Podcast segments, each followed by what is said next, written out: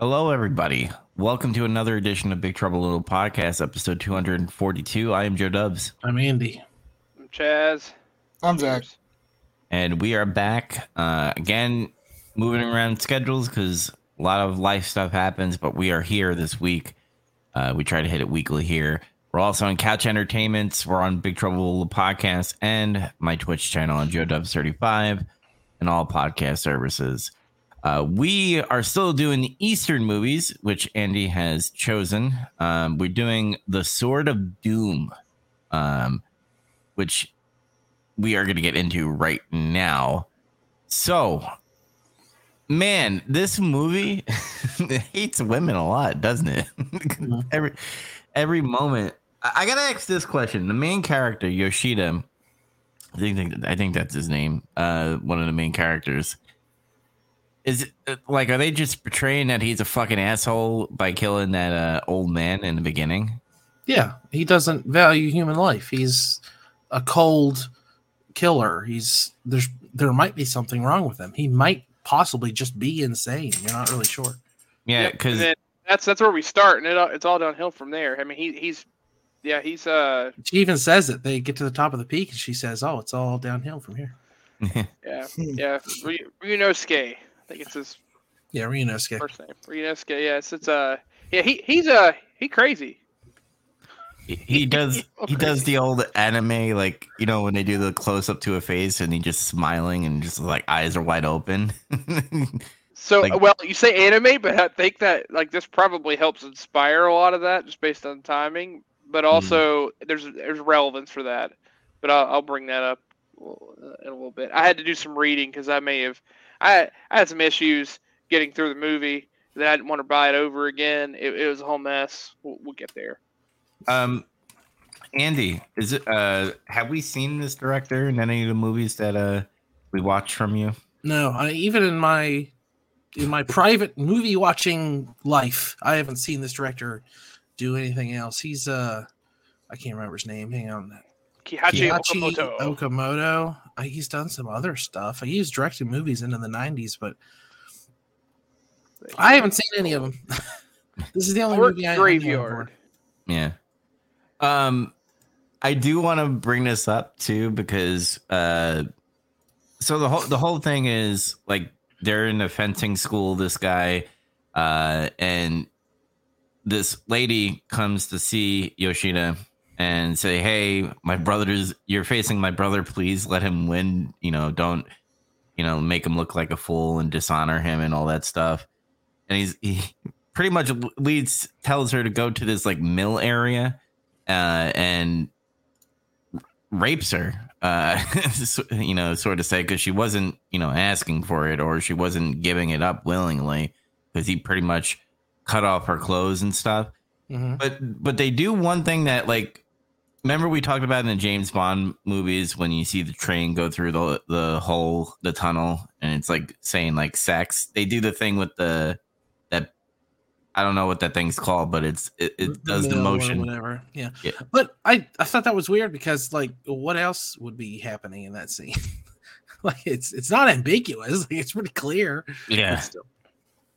it, it it's it's just what like when you see him kill the the old man you're just like wow this guy's a dick. And then he's like they try to like play with your emotions a little bit like oh he might be compassionate towards this lady for some strange reason just so you know uh not to make this person like a fool. But no they just like up it up a notch and be like nah this bitch is getting raped. And i'm just like god damn it. How far they- She, she's asking him to do it, and his dying father also asks him, "Hey, maybe you should like throw this fight because this guy has his entire life riding on it, and you have literally nothing riding on it." yeah Yeah, he's already been uh, kicked out of the school that they they're he's already expelled from it. And it's also important to note too, you know, the the old man at the very beginning is sitting there and he's asking for death.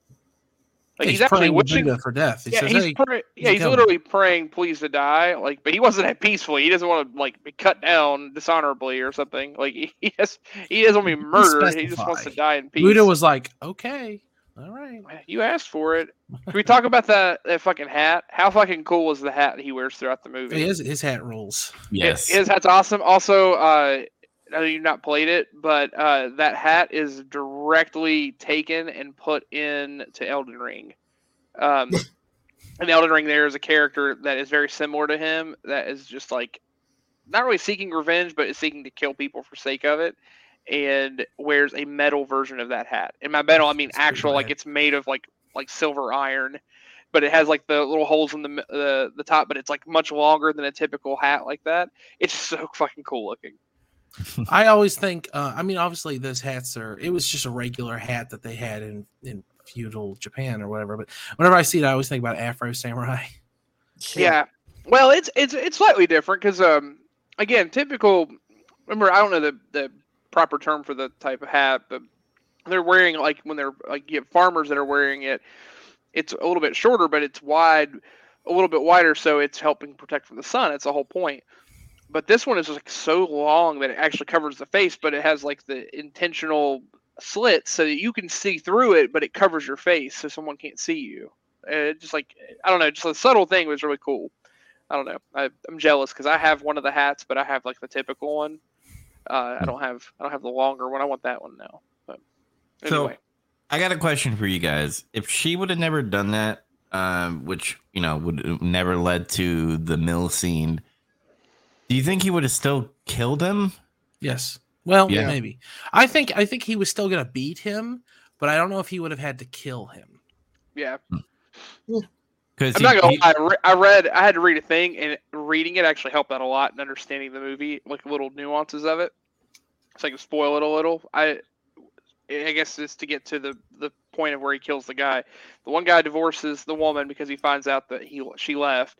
Now he doesn't think she's been raped. She he thinks that she went and propositioned herself, or she's he's he's she's just cheating on him to help him through the fight, which is what she was gonna do, except not sleep with him. Um, so he's actually more mad about the whole dishonor thing. He can give a shit less if she's deflowered or whatever. He doesn't care about that. He's he's more mad about how dare you go ask for my and, and forsake my dishonor. I could have won this on my own. Um, then they actually have their duel. They set to a still draw, and right as it's called, the guy actually goes for an illegal lunge. And at least the interpretation when I was reading it is that he is displeased by the lunge, so because of that, in retaliation, he parries, and the attack that he uses instantly kills him. Yeah, I, I thought, even though he's an asshole, like I thought it was kind of badass. He's like, he's like pretty much telling the judge, "Are you blind?" Like clearly that was an illegal move, and I parried it, and I hit him in the fucking in the head. But it was after the match was over. But he tries to say, "Oh, this all happened before the match was over." Yeah, Mhm. it, it definitely happened after, and that's the whole thing. Is like it's it's uh it's kind of like I hate comparing it to this. Is a dumb thing. More recent movie that I've, I've watched that this happens. The movie Joker. There's a whole thing with perspective. Your character's perspective is he sees things one way, but re- that's not how they really are. Things ha- happen throughout this movie that are actually like that, where he perceives them a certain way, and he'll even try to justify it as he's talking to people, but they don't happen that way. And then he just eventually unravels and becomes fucking lunatic. Uh, but that this is one of those. It's an early sign. Uh, I mean, the very beginning of the movie, you can say the same thing. He hears someone asking for death, and he's like, "Oh, okay, I can make that happen. Here, buddy." like, yeah, I'm your your friendly Grim Reaper, uh, whatever. But uh, yeah, I thought it was it was interesting. Yeah, he just straight bonk horny jail that guy. Fucking killed him, and then his friends are like, "No, we're gonna make you pay for that." And he's like, "What? All right, we'll see." Yeah. He slapped Yeah. the shit out of that woman's face too. yeah, and, slaps her out of the way. and, and they do this thing like, I, I know, I know it's starting to time and stuff, but like Hama is like, he's walking away from the school, I'm guessing, or the, wherever he just uh did the tournament. And It seems like it, but I think time is supposed to have passed at least a little bit. I'm always confused by that. Like it seems like he just walks down the hill and immediately gets in that fight. mm, But I, I think a lot of the people he's fighting would have been at the tournament. So I think it's implied like, oh, the next day or something. Yeah, This, this movie doesn't do a very good job of portraying the passage of time. It feels like it all happens in an afternoon when it actually happens over the course of like three years. yeah, Yeah.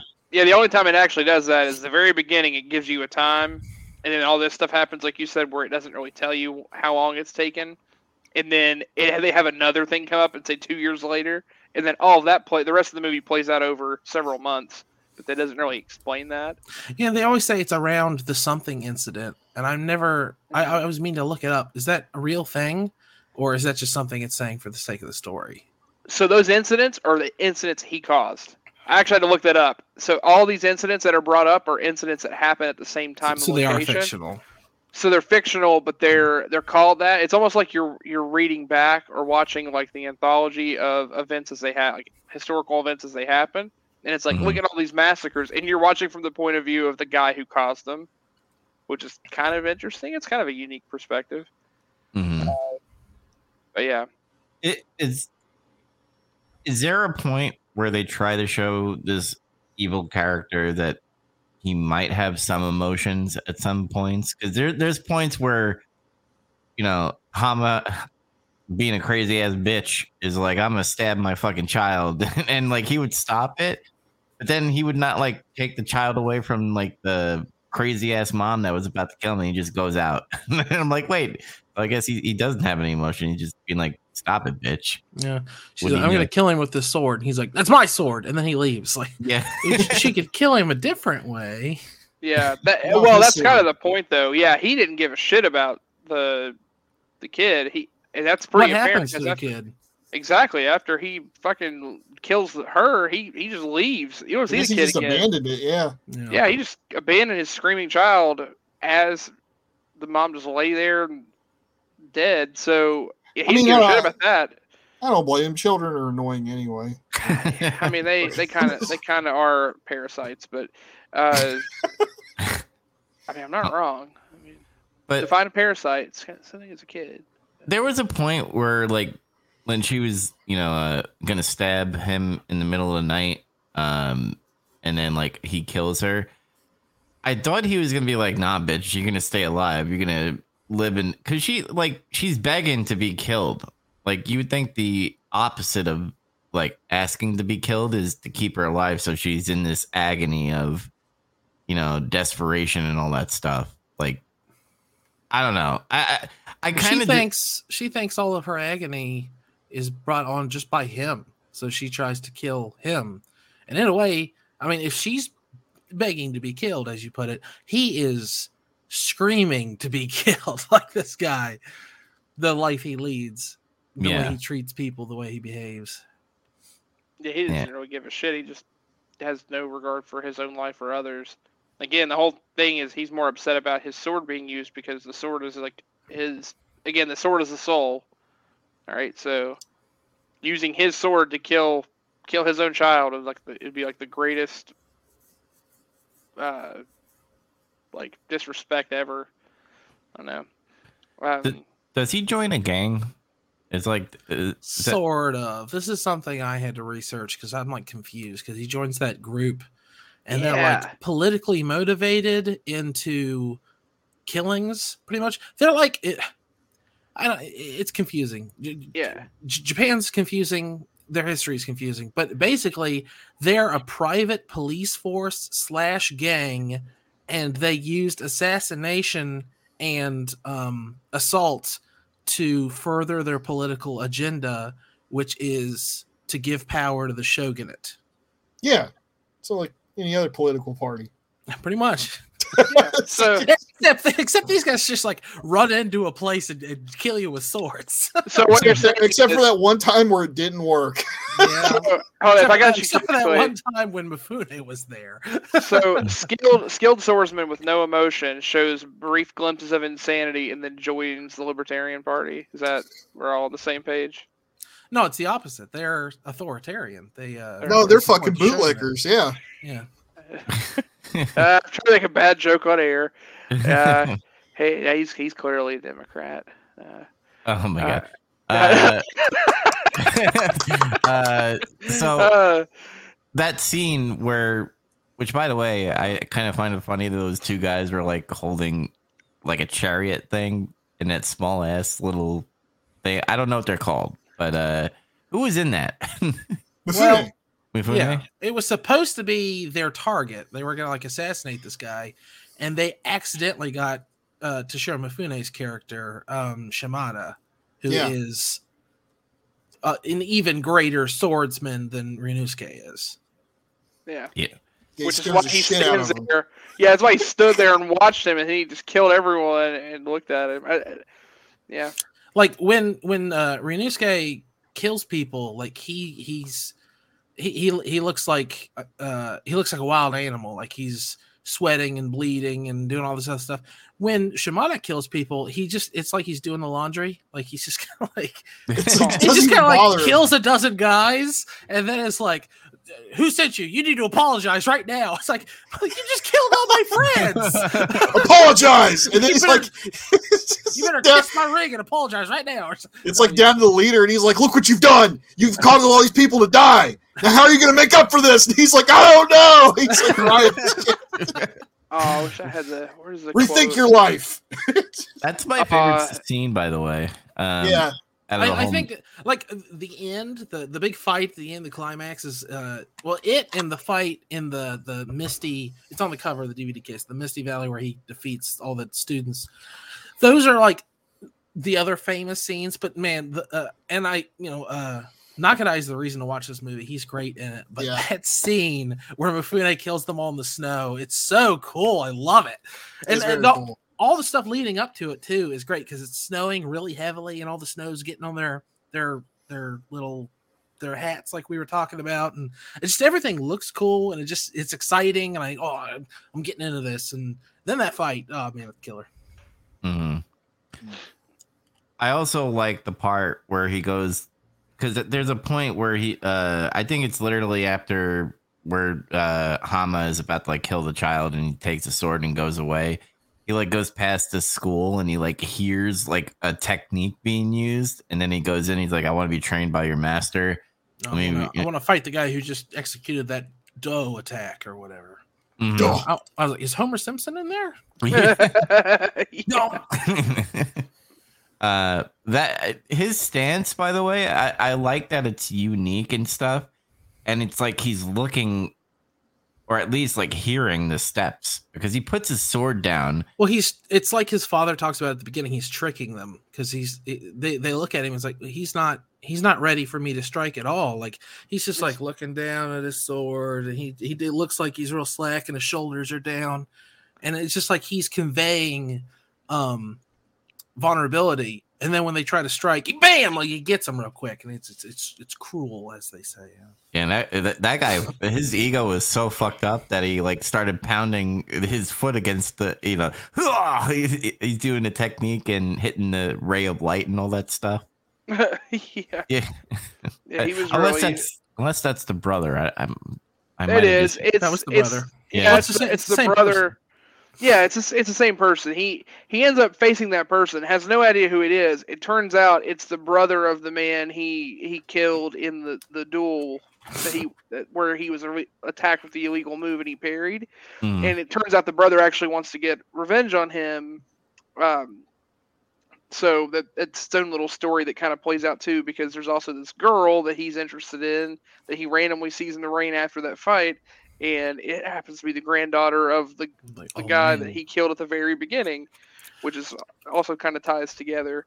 This, Um, it's so hard at first to watch because there's all these different characters, and I'm like, I barely know what the fuck's going on. But then once everything starts overlapping like that, I feel like it gets way easier to keep up with.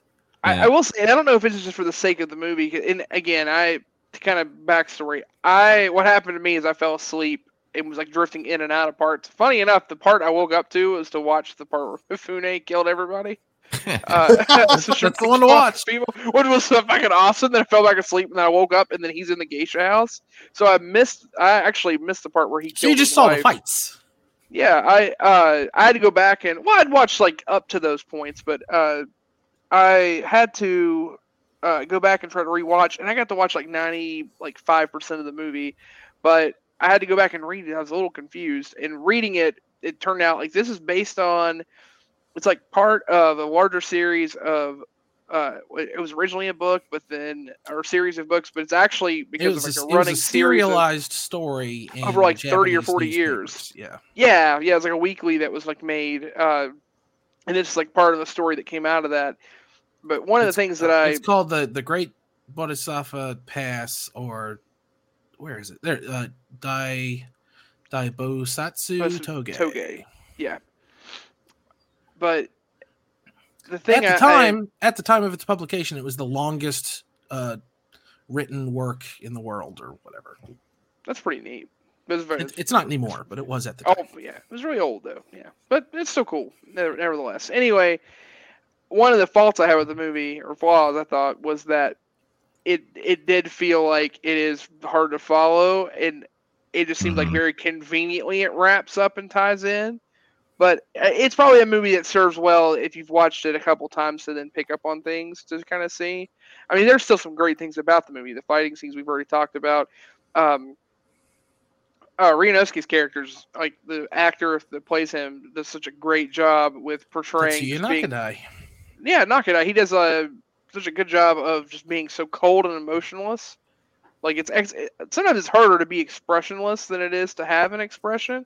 But he just looks so blunted, like, and it's the whole point. He's he's really trying to give off a facial expression like he's psychotic, and it, it works really well.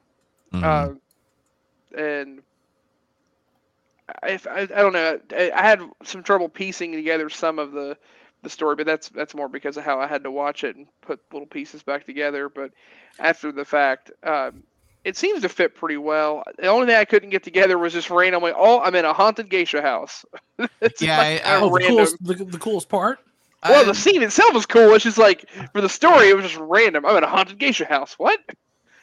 but I I haven't. Uh, this may this may be me just being like, man, they're you know obviously all Japanese, and I I, I literally can't tell who, from who who's who in, in the samurai. But the brother never gets his revenge, right? Am I clear on that? Yeah, Yeah. uh me choosing this movie is is me being like a huge fucking asshole. Like I've suffered for years, just as many other people have. At the end of this movie, the brother doesn't get revenge. You don't even see the end of that fight. And uh, like Chaz was saying, this is based on the super long serialized story. They were going to make a sequel to this, and they never did, and they never will. uh, uh, Nakadai's dead. The director's dead. Mifune's dead. The guy who wrote the story's dead. These people are all long gone. There's never going to be a sequel to this movie, and it's uh, oh my, I, it pisses me off so much. But I still watch this movie just because I enjoy it so much. Like the end where it freeze frames on on his like desperate struggle. It's uh, mhm. and then you're like, wait, what? And then the very first time you see it, uh, I mean, at least in my case, the very first time I watched this movie, I was like, wait, huh? And then you like get online, you look it up. There was never a sequel. They planned one, it never got made. I was like, no. Yeah, well, that's what happened to me. I woke up and he's like slashing the, the fucking uh, building he's in down, and then he starts killing a bunch of people. And I'm like, wait, wasn't he with those guys? And then he, and then Well, it there's, ends. there's a real quick where they're talking about like there, there's like a division in their group, and it's like I need you to kill this guy. Meanwhile, they're having Mhm. a conversation. Okay, we need to kill that guy, and also we need to kill Renault. well, they do kill the they do kill the one guy he's with, right? They Yeah, end up- yeah, yeah. They kill the the guy that was like the leader. Yeah, Yeah. I, I I think the brother was, if if I'm correct, I don't know, was outside uh, where he's like, "Come here, and come outside," and he like shows him the little pistol that he has under his gi and stuff. Yeah, he's out there with the ninja guy. Yeah, and I was like, was cool. yeah, Yeah, I, I was like, wait, they're gonna fucking they're gonna link in his ass. and then they're I gonna was like, like, oh boy, a I ninja. like. A ninja with a gun. Fucking Yeah. ninja Gun mage. ninja. Yeah, gun gun ninja. Gun Nice. jutsu. He, he's a wizard. He, he's he's a wizard with gunjutsu. yeah, I Uh, I don't know. Like, obviously, the final battle scene where he's struggling is cool, but before that, with the whole, you know, seeing like evil Hama, ghost Hama, and all that stuff, or at least he was, you know, thinking that or he was being haunted. Looks like all the people he's killed. Yeah, Yeah. it it, it kind of reminded me a little bit of Metal Gear Solid Three when you go into the river of the. Ah, God dead damn it! That was going to be my joke. I was going to Yeah. say, and at the end of this movie, he fights the sorrow. Yeah. Oh. well, what's funny is the, the at least this you guys fill me in on this if I'm wrong, but it seems like the turning point of the movie, at least in terms of where he's at. He, the one thing that is still either way is that he feels like he is unbeatable, and Yeah. regardless of how he feels with his emotion, whatever, like you're picking up that he okay, he has this whole psychotic thing where he's he really is just motionless. It's very cold. But he, he the one thing he is true to is that his his sword is a part of him and he is untouchable. Like he cannot be beaten in battle until he sees Shimada. He sees Shimada and he he is clear like, oh no, he is better than me. And that's also at the same time that uh like they keep replaying those words and the end of later on he keeps hearing the same words about the sword as the soul evil sword evil evil or evil yeah evil sword evil soul. Evil so- mind, evil sword. it, it makes me wonder if yeah, evil mind evil sword that's it. So it just makes me wonder how much of that is if he if Sh- he didn't respect shimada knowing that shimada is very likely superior to him in battle like, would he actually even take his words to heart or not? I wondered that I I think I think when it, it doesn't show it well, I think, but I, I think he does. You know, p- basically when he gets to the haunted uh, house and all that stuff, uh, hearing that his own father wants him fucking dead, I think fucked him up in in the head big time. Even Yeah, though he's like, makes I. I want, even though he's like, I want to still fight. You know that guy's brother. I, I think it did a number on him because like when you see him just sitting there uh talking to that guy and then obviously you see uh, Amatsu I think her name is um who literally was actually there just getting away from the quiet uh from the the loud noise just cuz she said she was not feeling well She was eavesdropping, wasn't she? Or was she? I I, I don't think so I think she was. I think just, she's trying to spy for her maybe boyfriend and ninja uncle. Uh, yeah, they, they yeah they set up how she asks about about how she wants to go in Gun Ninja. It's like, oh yeah, you know them. Go go in there and hear what you can Yeah, hear. she's trying to Uh, say, "Oh, I'm sorry, I was just in here trying to take a rest. I was feeling sick." No, I, I read that wrong, I guess.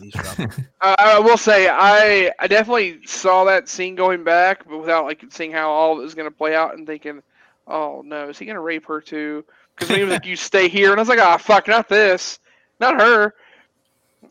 And then I didn't realize too that she was the granddaughter. I, I guess I'd forgotten because of how I watched it in the weird sequence I did. yeah, Uh, I mean the, the movie's. It's not a perfect movie. It's a little hard to follow at times. So I'm I'm imagining it made it even harder the way you watched it. Yeah, Yeah. I definitely definitely uh, did a memento. I was like, oh, Well- it's not just backwards a little. well, the, what's what's gr- I guess what's great about this film is like it gives so many outs to the main character to finally to possibly go on a good path, but he always chooses the fucking evil path all the time because he could have been like, "All right, let that bitch go." At the at the end, but he's like, no, I, we Just gotta kill kill her." her. Yeah, Yeah, Yeah. this is the guy that played Fable, and when as soon as he was given any freedom outside of like that first quest, he killed everyone in the fucking village. Full I want your renegade. house in your house, and I'm marrying your husband, and I'm, mar- and I'm gonna fucking take that too. I'm gonna kill them all. yeah. Yeah. That's what he Zac, did. Is this is Ryunosuke a redeemable character or is he just a, a terrible protagonist? Uh, he's just so happens to be the protagonist, and he's just an evil guy. He's a great heel. Is Yeah. does, does that make this a bad movie though? No, No. because there's movies uh, uh, like that that where the the protagonist is people get the word protagonist twisted and for some reason always assume it's a, it's that means a they're a good good guy. guy. Yeah, that's One of not my- what that means. One of my absolute favorite movies of all time. The main character is an irredeemable, terrible person. Uh, there will be blood. Daniel Plainview is a bad person that whole movie. Like he starts to trick the viewer, just like he's trying to trick the people around him. But at no time during that movie is he a good person. He's always a bad person. Yeah. Or like Taxi Driver, Travis Bickle's not a good guy. He's Mm-mm. some fucking weirdo who's Yeah. a weird maladjusted guy. it kind of tricks you in that movie too. It's like, wait, is he doing the right thing, or is he? Oh no, he a he's, he's just homicidal. He's just a fucking crazy guy, like like this guy kind of. I, But this Well- movie never has that moment of like, wait, maybe he is a good guy. He's just like hmm a horrible monster the whole time. oh yeah, he's just the worst immediately. Like he kills an old man, and they're like, "Wait, did you not get the memo?" Yeah, and then he rapes a woman, then he kills her husband. It makes it seem like it's justifiable. And he's like, "Nope, he's just a really good swordsman. That's all he's really got going on." Or Joker, like Chaz brought up earlier. I mean, I- he's I- not he's not a fucking good guy. He's just some fucking pathetic, crazy guy who becomes crazier. Yeah. Yeah. It's, it's actually a good cautionary tale of uh, not glorifying someone who is mentally ill or bad. Like, no, this is this is a guy that's really fucking good with the sword, and he's fucking crazy. Yeah, ki- killing does not affect him emotionally like it does a normal person. Yeah, that's bad. Yeah, he, he was like probably like fucking up small animals when he was a kid for the hell of it. So the Wikipedia So- synopsis of this movie states at least twice like he's questionably insane or he might he might be completely Mm. unhinged or something. And I was like, sort of, but I, I don't know. Like I I don't think it's that he's insane. I think calling him insane would be like letting him off the hook. I think there's something broken inside of him where he doesn't feel emotion for human life or something. No. Which I mean, you could like qualify. Oh, that means he's insane. But I think saying insane is like casting the widest possible net. I think that's lazy. Yeah, no, insanity would assume like he again he's he has complete uh, incoherent thought. Like we're that's you're getting into schizophrenia. No, he Yeah, he, like, he's- he he's actually not- fits what would be considered antisocial personality disorder. He is above the law or the norms of what would be there. He he I was isn't yeah, I was, affected by it. I was gonna say this guy's a sociopath. Uh, Yeah. it seems like he just views people like objects or things. Yeah, Yep. like And- when, when it says insane, I picture like, oh, he's a crazy person. He's throwing a shit at people. No, this guy's just like stabbing his wife to death in a pond outside their hovel, like, and then abandoning his infinite son. Like, no, yeah, he's he knows what he's doing, and he Yeah, doesn't yeah. understand that it's wrong. He possesses all his faculties. He's just like he's just doesn't care. He just the only thing that brings him joy is, is killing people in a sword fight. That's kind of it. For some and, and and watching the guy own people too because in my mind it, it- like he i guess he was kind of scared but also like getting a chubby watching him you know kill all those guys in front of him like oh this Oh, is so good this You know, when he was watching Shimada, he was like, "Holy shit, this is amazing." And then he was like, "Wait a minute, he's better than me." Fuck. Yeah, i i got really serial killer vibes with him uh, sure. yeah, Yeah. like he it, like Yeah. after you kill your first victim it's easier from here on out and that's how i I always wondered. I'm sorry to interrupt you, but I always wondered. the The story doesn't really make it clear. Is that old man at at the pass the first time he's killed, or is it just another on his bloody trail of? of Yeah, that- that's actually a good point. Yeah, they never truly say if he killed, but they do imply that he had because he also got expelled. And the way they admit Yeah. his because he's so cruel.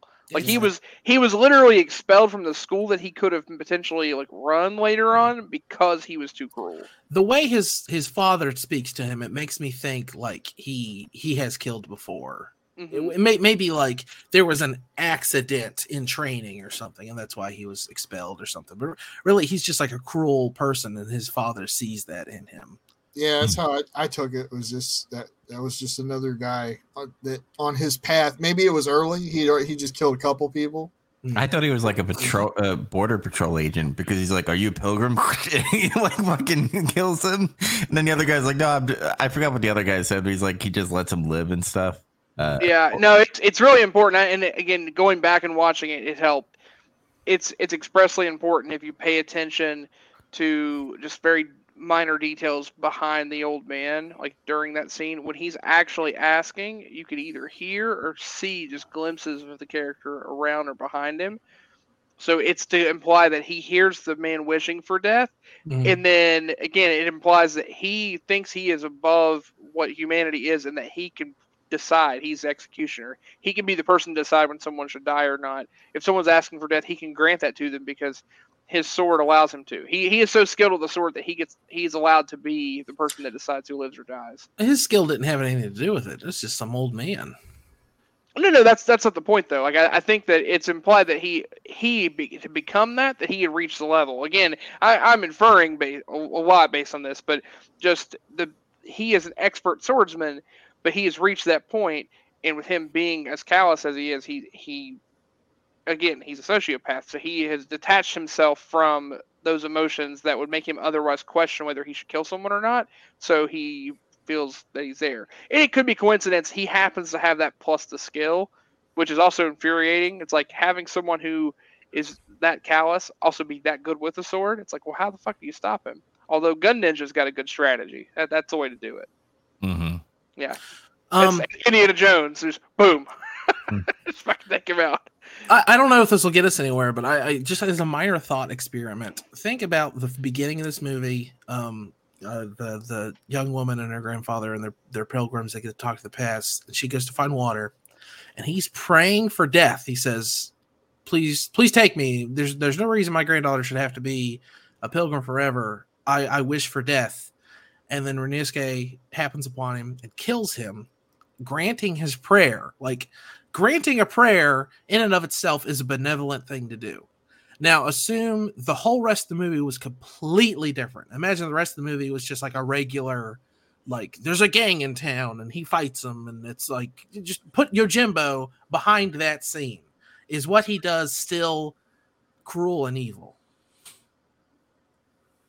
Uh, in that Uh, instance, I don't know. It's I guess it depends on your interpretation of the scene. Hmm. Was it It just like happenstance that guy, or was it was it Buddha? Did Buddha put that guy there? Does Chaz hold the fatty? I mean, I'm holding a fatty. We are we are eating meat. Hmm. But is uh is he the answer to the old man's prayer, or do you look at it as man, he just doesn't care about human life? What a scumbag! Now, I I've not watched Yojimbo, so I can't compare specifically to that. I just just tack the scene onto another movie. Uh, Just- where the rest of the the movie is isn't good. about a horrible psychopath who kills 130 people. It's an interesting question because it it becomes a gray area in the sense that you could turn still turn that the other way and say, well, regardless if it's a benevolent act, he felt that he had the ability to decide to do that act like he's some type of god.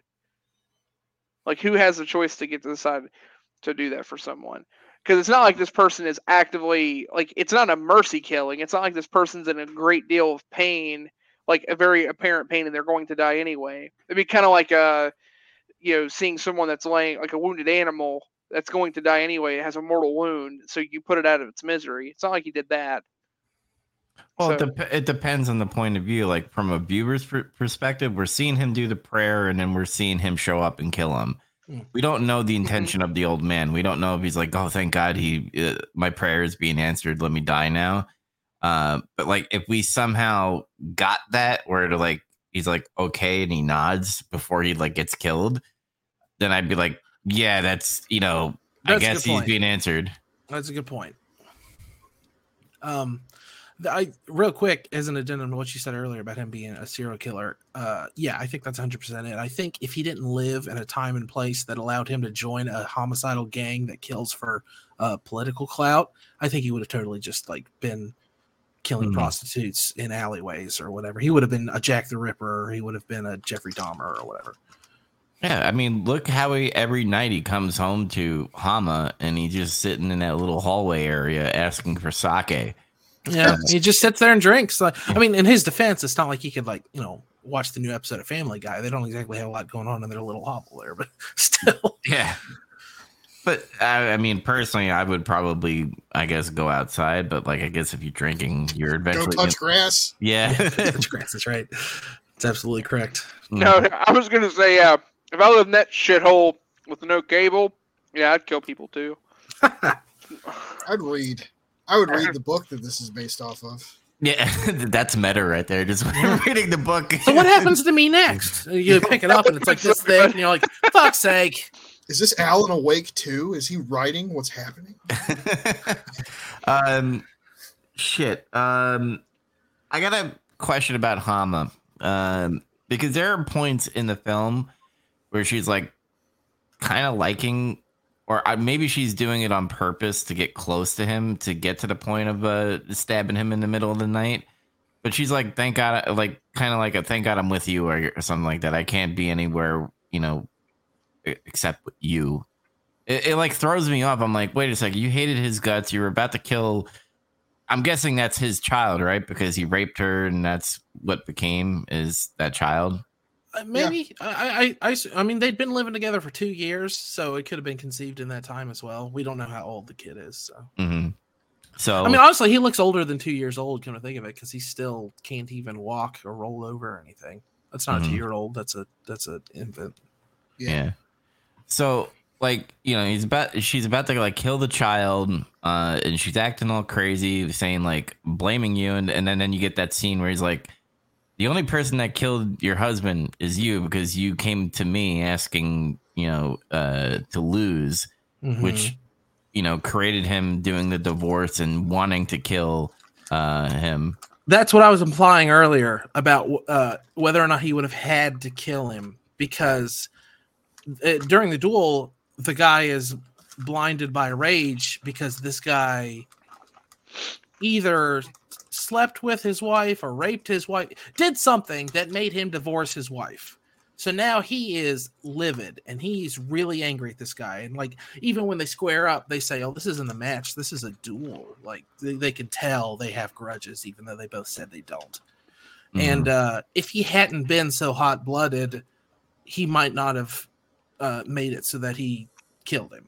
He could have just like whipped his ass or something. He could have just had an actual duel. Who knows? I'm play devil's advocate there. It's that is also a way of okay. His dad asked him to throw the fight, Hmm. and then internally he's like, "No, "Fuck this guy! I can do whatever I want." So when he is given the opportunity because he's asked by her, like, "Oh, please throw the fight," he devises a, his own plot to make this guy mad enough to give him an out or a reason that would justify killing him in some form of self-defense. No, I If think he makes right. the guy so mad that okay, I can kill him in front of everyone and get away with it. It's almost like an arrogance thing, like trying to see how how far can he push publicly murdering someone and it being okay. I I thought it was that, and it was also like I'm gonna give this guy a real good reason to fight me. Like, hmm Exactly. he wants he wants the guy to fight him because at this point he keeps being told this guy knows he can't beat you. He's not going to try. Like, but he's going to lose everything. Please just let you him should win. throw this fight. But and something else to consider, and I think this is something anyone can identify with. Have you ever been told not to do something, and that's made you want to do that thing even more? yeah, Well, I mean, only all of my life. Yeah, exactly right. Like his I'll dad's like, you should throw this fight, and he's like, no, no, no, I don't know about this. And then this woman comes, who's like, I'm his sister. Please throw the fight. And he's like, what? People keep telling me to throw this fight. I'll do whatever the fuck I want. You know what? As a matter of fact, meet me at this mill later. and then he concocts this whole plan. Yeah. The thing is, we don't really know exactly what he's thinking. We kind of got to infer some stuff, and I like that about this movie a lot. There's very few times when Ryunosuke just lays out his his scheme, his plan. He he doesn't have like a confidant. He doesn't have a sidekick or anything. There's almost, an, with the exception of his um, mistress, they never get married, so it's not his wife. But he he's never like telling someone, "This is exactly what my plan is. This is what I'm going to do." Yeah, Mhm. because he's a man. He internalizes all of it. And And you see what came of that? No, I'm just- I, I actually are in the part where like if she, he never fucked Hama, um, I think he would have just showed up the other guy. Um, because I, it, it, it kind of shows later on in the movie that he's going to this school showing up, you know, the pupil and stuff. And I think that's what he would have done at the tournament. He would have showed him up and be like, haha, I'm better than you. I'm better than all you motherfuckers in this school, bitch but but I still think like obviously he's a killer, and if he had the chance, he would you know obviously kill someone. I don't- I- I think ultimately he's still just broken. mhm. Yeah. I I think maybe he's broken, and then also independent of the of that, he's just like boastful and wants to show off, perhaps. yeah, small PP. um, I really wanted to find out. It's it's I've seen uh, this is the third time I think I've seen this movie in my life, and it's kind of hard to get around to watching it because it has that ending that's like, oh, what happens next, and you just don't know. In Japan, this movie or this movie, the the actual story was adopted into a movie like four or five times before Sword of Doom even came out. So it was very, very popular and was a thing to do. And somehow, when this one came out, they were like, "Yeah, let's not make a sequel."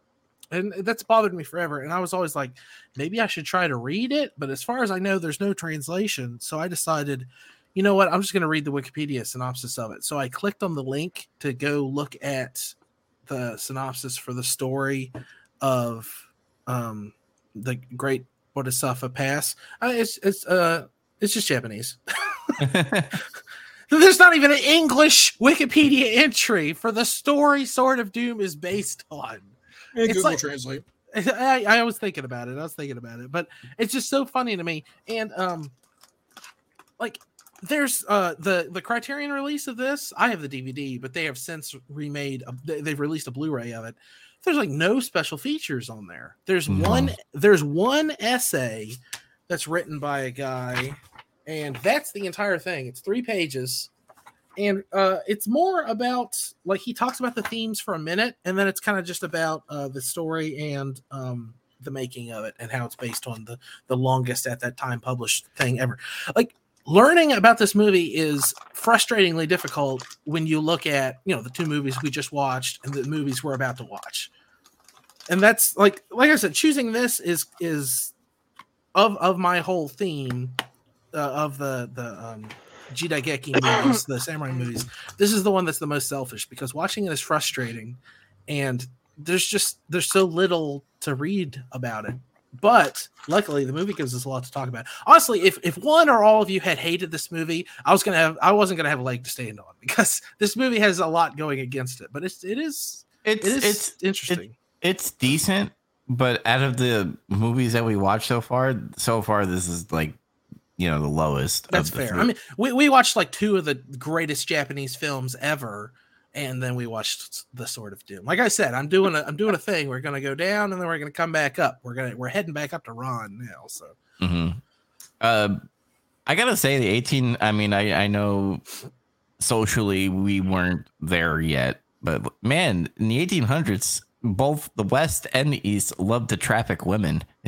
like they would like. hey, uh, human civilization loves to traffic women. I'm pretty sure. yeah, I think they still do in parts of the world. Yeah, Yeah. I would say it's uh 2023. Just within the last five years, uh, Chillicothe, Ohio, was deemed one of the, which is about an hour from my house right now. It was deemed one of the the largest like human and child trafficking centers in the eastern U.S. Is that true? Yeah, that was true. It's apparently just because of like the location of how it's so close to so many other Interstates cities. cities. Yeah, that there's a sense. huge set cross section because there's so many interstates that cross by. That yeah, It's a very easy place to, for uh, human trafficking to happen. Yeah, I mean, if you don't think human trafficking still goes on, walk into any public restroom. There are signs on the wall about it. yep, no, they they definitely exist. No, but yeah. Why do you think Liam Neeson made that movie? I can't believe they made too many sequels with that. Fuck. like, Yeah. they- What sequels? Taken. No, they're just one movie. No, there's, there's three or four. Th- those are just weird fan theory bullshit. It's Oh, one but what you were saying is it's similar, uh, similar to westerns, and yes, they very much Yes. are. Samurai movies and westerns, they are. They're best friends. They're cousins. I Yeah, love it. cowboys are the samurai of the West. Easties and Westies. What about Northies and Southies? When are we gonna watch those? I can't imagine Eskimos having fucking and anything like Zulu that. warriors. Uh, Vikings and yeah, Zulu Warriors is fine. What's the Southeast? Uh, Zulu Warriors. You Zulu know, shit, Warriors. Did you not hear Oh. me? Sorry. Sorry, I was still on. I was I was still on Vikings, and I just for some strange reason because I watched Kevin Sorbo, I was like fucking Hercules, man. There you go. Kevin Sorbo rubbed off on you. I can I can tell. I'll go Bugga South. He rubbed off on Kevin Sorbo. I believe he Ugh. did. I believe he did. I- yes. I- so before we get to the thing, I just want to point something out. It's it's totally random, but it's somewhat related. Uh, when you brought up the director earlier, I was like, I wonder what catalog of things he has. I just picked a movie on his list of like best movies he's made, Hmm. and I found the one of the greatest synopses. So Is it Human Blue- Bullet? Because I really want to know what the fuck that's about. no, it's not. It's Blue Christmas. Ever Okay. Yeah, so 1978 Japanese film Blue Christmas. UFOs appear on Earth, and people who actually see them suddenly find that their blood has turned blue. Soon, panic and hysteria result in the new blue bloods being persecuted by the rest of mankind, and eventually, certain all too familiar measures begin to be taken against them. I want to watch Um, it. it is literally a parallel to the Holocaust, but about aliens. What in the shit? I want to watch this. I know what I'm choosing for my Christmas movie this December. there it is. Let's go. Yeah. Uh, Oh, Uh, God. Yeah. Yeah. I have a feeling it has nothing to do with the Elvis song. no, Oh, probably not. Let's wrap it up. Uh, I want to warn Woo. our listeners. I love this movie. This movie's really cool. That's why I made us all watch it. Um, it does not have a conclusion. It is a cliffhanger ending. You'll never get to see the next movie. But if you want to see some wicked great uh, fight scenes and really get to twist your brain noodle around like some uh, some hypothetical moral conundrum, like like we've been doing, uh, watch it. It's really good. I think it's on. Um, uh, where'd you guys watch it? Isn't it? It used to be free on Amazon. Is it anymore? No, you got to No, rent it. Oh, rent never it. mind that. I was on What the a- seas. It's uh, it's on it's on the Criterion channel at least. Well, mm, Oh, I Or if you also want, boat.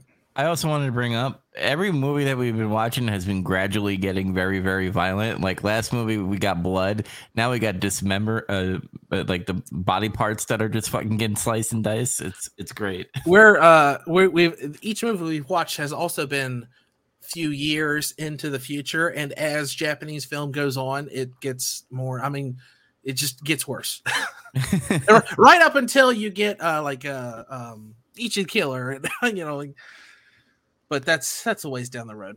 Yeah, my final thoughts is I enjoyed it. Um, there were parts where I was kind of confused, but us talking about it, like I was like, oh, now it makes sense, uh, and all that stuff, and all all what Chaz brought up, what what he read on it. So uh, I I enjoyed it. I will say it's very, you know, uh, low compared to the two big fucking good movies that we watch. Mm. But hey, that might change. We still have other movies that are in this list, and that that could change. That's Uh, right. There maybe- are movies that suck even more that Andy made us watch. that, well, that I, I'm interested in that 2002 uh, movie that we're gonna be watching. Me too. Twilight Samurai, I have never seen, so I cannot speak for its its greatness. But it was on a bunch of lists, and I coincidentally owned it. So we're gonna find out. We might hate it. I don't know. Hmm. We're not watching it next week though. But hang on, let's wrap up Sword of Doom real quick. Yeah, Zac, what about you? What's your final thoughts? Uh, I really liked it actually. Uh, uh, it was another kind of a slow burn thing, a little bit It- it- in spurts. It's like it would slow down for a little while, and then something, some crazy fight would happen, or you know, uh, Ryunosuke is being crazy. Oh shit! But, uh, uh, I, I relate to the protagonist. Uh, I, I feel like I'm superior to pretty much everybody, and I hate everybody. So, Where are we going with this? and uh, you know, I'm gonna die in a fight, killing like 137 people. Probably. I don't know. We don't know. It, it just froze. So, uh, Yeah, uh, I recommend it. all right, Zac, are you still there? What? Yeah. Zac? Oh, there he is. No, I'm just kidding, fucking with. There. Oh, He said he froze. I, I was just like, up. he, he's got taken out. He's he's done. uh, um, yeah, I think that I would. I liked the movie, but I I don't think I would recommend this to someone unless they were already like an avid fan of of this type of film. Certainly wouldn't like a newcomer say, "Oh, yeah, you should watch this first. This Yeah, is your no- introduction." If someone's like, Uh, I've never seen Seven Samurai or Yojimbo or Harakiri before, I'd be like, okay, well, don't watch Sword of Doom. yeah, definitely don't watch this first. Yeah. Um Yeah, that would basically be like telling someone and it's like, what kind of films do you like? Oh, I just like to kind of just enjoy the ride. I don't want to think too hard. It's like you should watch Tenet or Inception. Like that's that's effectively what I'm doing. It's like, yeah, hurt your brain. Hmm. Um but but no, this this film was okay. I kind of and again, I'm I'm not trying to be racist, more like culturally appropriate. Personally, for me, I am now a fan of sake. And you brought this up earlier in the in the uh, chat. Uh, but when I first had sake, hated it. Mm. It was a kind of an acquired taste. This film seems like it has that. Like I think as I watch this film more times, which I do think I want to come back and watch it, I think I like it more because there are, like you said, there's so many ambiguities with the film that are really cool to talk about and think I've about. I've certainly liked it more each time I've seen it. Yeah. So I because the first time I watched it, I was like, oh no. Uh, But again, it, it's funny having to piecemeal it and go back. Like it it helped. So maybe if I sit down and actually watch it one time all the way through, it'll be even better. But even as we've talked about it and I've looked stuff up, I, I've liked it more. Um, do I think it fit, fits on the level of what we've watched earlier? Not quite. But again, if I watch this a year or two from now, and th- maybe I'd see it to be more endearing. I'm not sure. But yeah, would recommend it though to anyone that's a fan of the genre. hmm All right. Well, we are going to be doing a bonus episode next week because Zac is going to be doing memorialing and barbecuing and probably beering. Are you are you going to be you going to do your Second Amendment right and go shooting too? Uh, there was a plan to, but uh, we weren't able to follow through on that. So I don't know. Okay, well, uh, I might be doing that in a few weeks. nice. Anyway, Zac won't be here next episode, but he's already seen this movie. Um, Andy, I'm gonna let you say it because you know me, I always fuck up names and shit. So, what what movie are we watching? I actually can't remember how to. I'm just kidding. It's Rashomon. Yeah. You're gonna get that later. That's gonna be a funny joke after you've seen this movie once. hmm It's Rashomon. We're gonna jump back in time. It's uh 1950s Rashomon, another Kurosawa movie, and it also has Mifune in it, and it also has Takashi Shimura in it. So, um, prepare for a good old time. A good old time. After you watch it, you're gonna be like, oh, that's what that episode of Star Trek was referencing, or whatever. It gets referenced a ton in modern stuff, especially television shows. Okay. So remember to watch that, and then uh, me, Andy, and I think Chaz will be here too um, to go uh, talk about that movie. Me and Andy will be here, and I guess Chaz might be here well, If we allow him, if he behaves himself.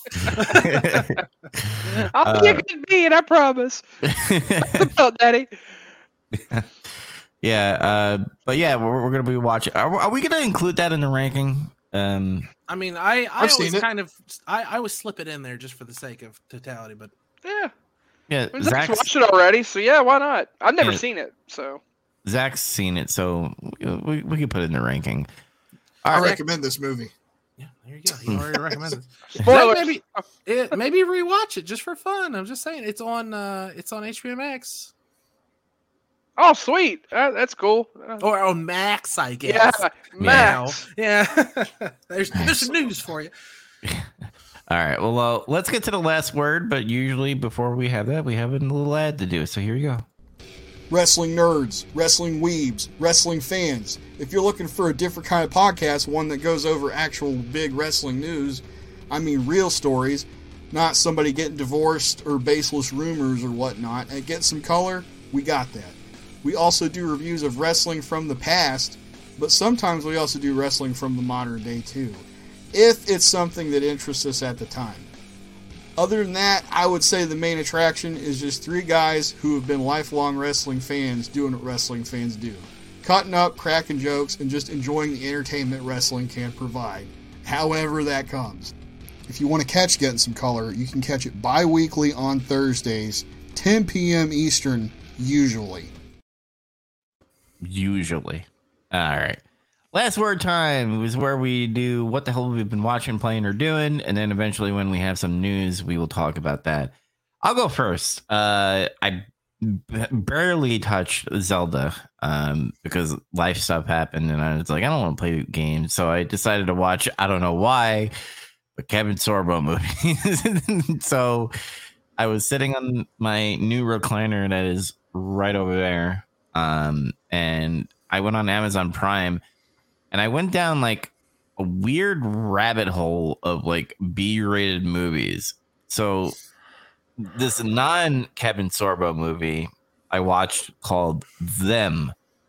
It had like capital T, then small h, small e, and then capital M. I don't know what it means. Uh, but it's fucking weird. It's like uh, this this uh Sp- Spaniard uh, director uh, or whatever. Um, this main character shows up in a field and he's in a suit and he has a suitcase and he looks at the time and he bumps into someone and and you're just he seems surprised and stuff and then they do like this weird thing like this monologue like we the humans uh live on here but they're not awake and all that stuff. I don't know anything about this fucking movie because there's like a secret i don't know if they're aliens. I don't know if they're like a secret government program. I don't know if they're in a dream and they're trying to wake up. But my god i i i, I can't explain it. It's weird. But after that i watched left behind the rise of the antichrist uh now if you remember left behind with nicholas Hey, hang on just one second. Yeah. Why? Why did you see that? You're like, no, I want to watch that. Because I don't know. It, it had the the guy from the Street Fighter movie, and I was like, hey, he's pretty good. let me see what. Let I guess see- that's as good a reason as any. It's just you know. Okay, hold on. You said you said the Street Fighter. Let's, let's clarify it. The Street Fighter Rise of Chun Li. Rise You of use a an actor from a really bad B movie to then decide I'll watch that other really bad B movie. he's he's actually decent. I I like some of his stuff. I'll watch the God movie that Yeah. he's in. He's always like the villain guy, but he wasn't the villain guy in this one because you're just like that guy's the Antichrist, and I, I this movie is so eye rolling. It's so political. It's fucking funny. like they do a lot of things. This is literally this is after COVID stuff. So this movie is just recently. So Oh, they have no. like oh. a, they have like a news anchor and stuff. You're like, that oh? Oh, yeah. Antichrist stole the election. God damn it! Oh my god. They're now the about- flags are gay. They're talking about like vaccines they're talking about like masking and then they're just like oh yeah the government's behind everything and it and then then uh digital currency because that's like the big news that it's happening right now. Uh and uh kevin sorbo again just to clarify this is a sequel from the Nicolas cage movie um where Nicolas cage is a, a pilot ray steele um who where everybody Ray Steele. Ray Steele? Yeah. Is that really his character's name? yeah I gotta watch this movie. where apparently you know the whole uh the rapture is happening and people are disappearing uh so there's a sequel to that where apparently the government said they debunked that the rapture ever happened What? they they, they said What? like th- they they make it ambiguous say like either aliens did it or another country had a technology to teleport somebody or um you know they have the religious point of view which is you know god and the rapture and all that stuff of revelations but anyway You know what? I can buy that. I can buy that they convinced people that it didn't really happen. So never Mhm. mind. Yeah, actually, no, that doesn't. That is so the main thing is ray steele that's funny saying his name now. Uh he doesn't he doesn't believe in it until the rapture happens meaning you know god and stuff. So he has to go like to the old church where his wife uh died because of the rapture and like you know get in with god and stuff and convince people. But then it then they do this like weird story where uh the guy from street fighter is you know the red herring that he's possibly the antichrist but like they throw this like other guy like oh we have this new guy that's going into the un named nikolai something and um Spoopovich. and they the, the the news anchor guy yeah the news anchor guy goes to this like meeting with like nikolai uh and the guy from street fighter and they're all talking and stuff and nikolai just starts like doing this weird devil magic thing where he like convinces everybody in the room that they're a, a security guard shot the, the guy from street fighter and everybody in the room and in reality, the Antichrist took the gun and shot everybody in the room. And then as the survivors were coming out of the room, they're just like, Did you see that security guard? and that's where it ends. They're just like What? The, the news anchor guy go like says, you know, this guy is bad and you should all go to God and stuff. And they go into a plane and they drop pamphlets of uh you, you believe in Jesus. But it that's where it ends. I mean, it, it still sounds more believable than the story of Noah. So maybe they're onto something. Mhm. The other Kevin Sorbo movie I it was from 2017, um, where it's Kevin Sorbo's character is an atheist, and he his son died of cancer, so he doesn't believe in God because he think God killed his child, and he doesn't understand why like he would take take the child away.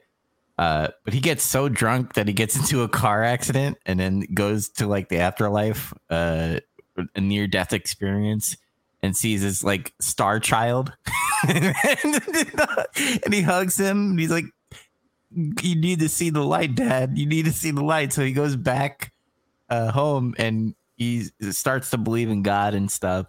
Uh, and he remarries his wife because they just they split up because he's an atheist and uh, he's divorced and all that stuff.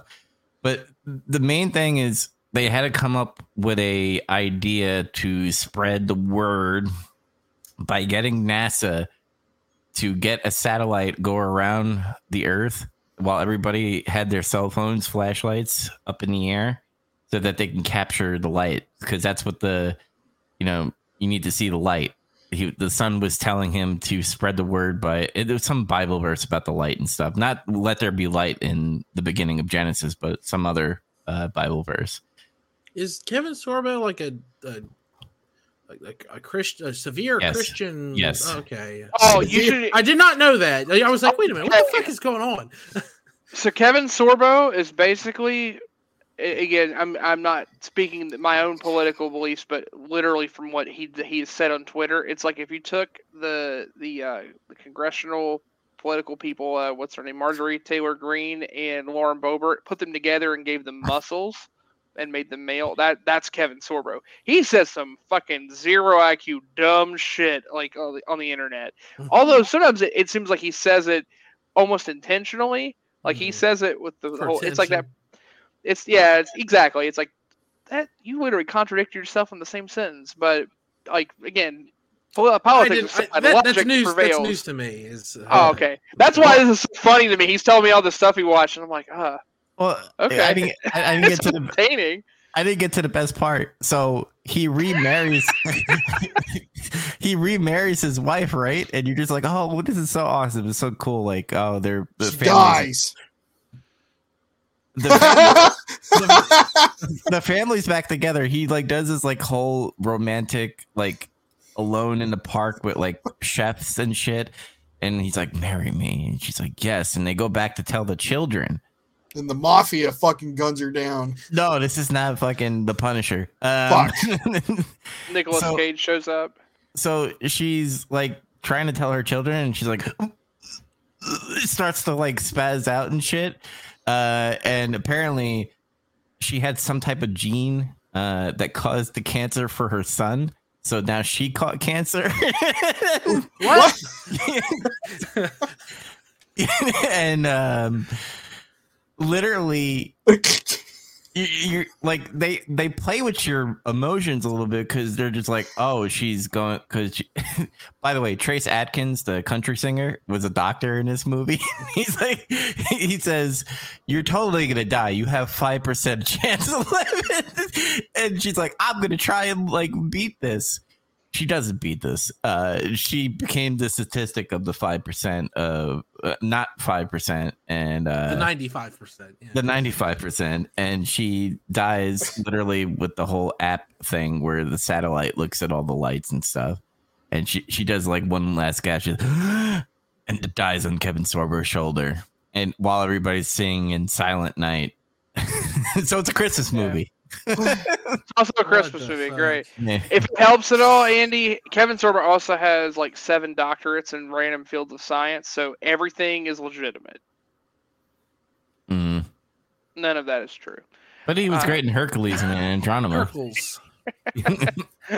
I want I just, also. I just wish every actor would learn that I don't fucking care what they think about anything. just don't do, don't bring that shit into your movies. Just go act, unga bunga, whatever. Uh, I'm I'm sure he's read- cashing some big old paychecks from all these weirdo Oh. Christian movies. Oh, I'm the- yeah. means more people need to follow the Kurt Russell principle, Yeah. which is uh, fucking just act, do your Yes. fucking job. Yeah, keep that shit at home. I have to tell people that in the hospital. Like, keep that shit at home. I don't care what you think about it. We're here to work. If you don't want to do it, get another fucking job. But anyway, I want to read the synopsis real quick of them, and then I'm gonna ask you a question, and you tell Okay. me if you, if what the answer is. Okay, this is them. Or I've been stuck on this for like the last 15 minutes. You talk about Kevin Sorbo movies because I'm stuck, I'm stuck back on them. So humans live in a comfortable dream that repeats itself. They control the dream. They were humans once too. Some humans wake up, most don't. Daniel wakes to be told that things could be different. Daniel believes it, for a while at least. it, Do you need me? Do you need someone, myself, or, or another person that I know to like refill or refresh your CBD gummies? Are No. you doing okay? what the fuck? Is this movie? I, I, I want to tell you a scene. So, so what happened? I, I I guess I know this part because she this there's this one main like boss lady, but apparently you find out she's uh twins with this other brother, and the brother is like trying to do a crusade, as she said, where she, he, he starts to like wake up these humans from their dreams, and it starts a train train reaction. It starts with Daniel, and then Daniel starts to wake up someone, and then he, the other person, uh, Joseph, wakes up another guy. I want to explain the scene to you, which I thought was fucking funny as fuck, but like it came out of nowhere. I'm like, whoa, what the fuck is going on here?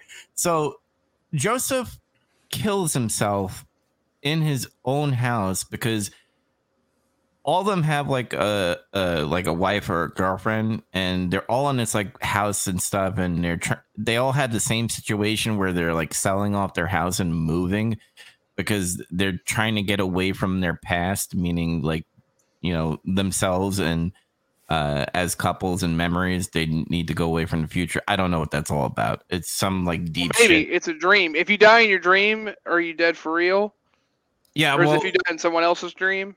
Well, the, the thing is, Joseph kills himself, which when Joseph uh, woke up this other guy, he goes, Hey, Daniel, I know you. And he's like all excited and happy. And he's like, Hey, who are you? Hi, nice to meet you. Joseph killed himself. It's all your fault. And he's like smiling and laughing. And he takes out a gun from his back pocket and shoots himself in the head. and, and they just walk away from the scene. End scene.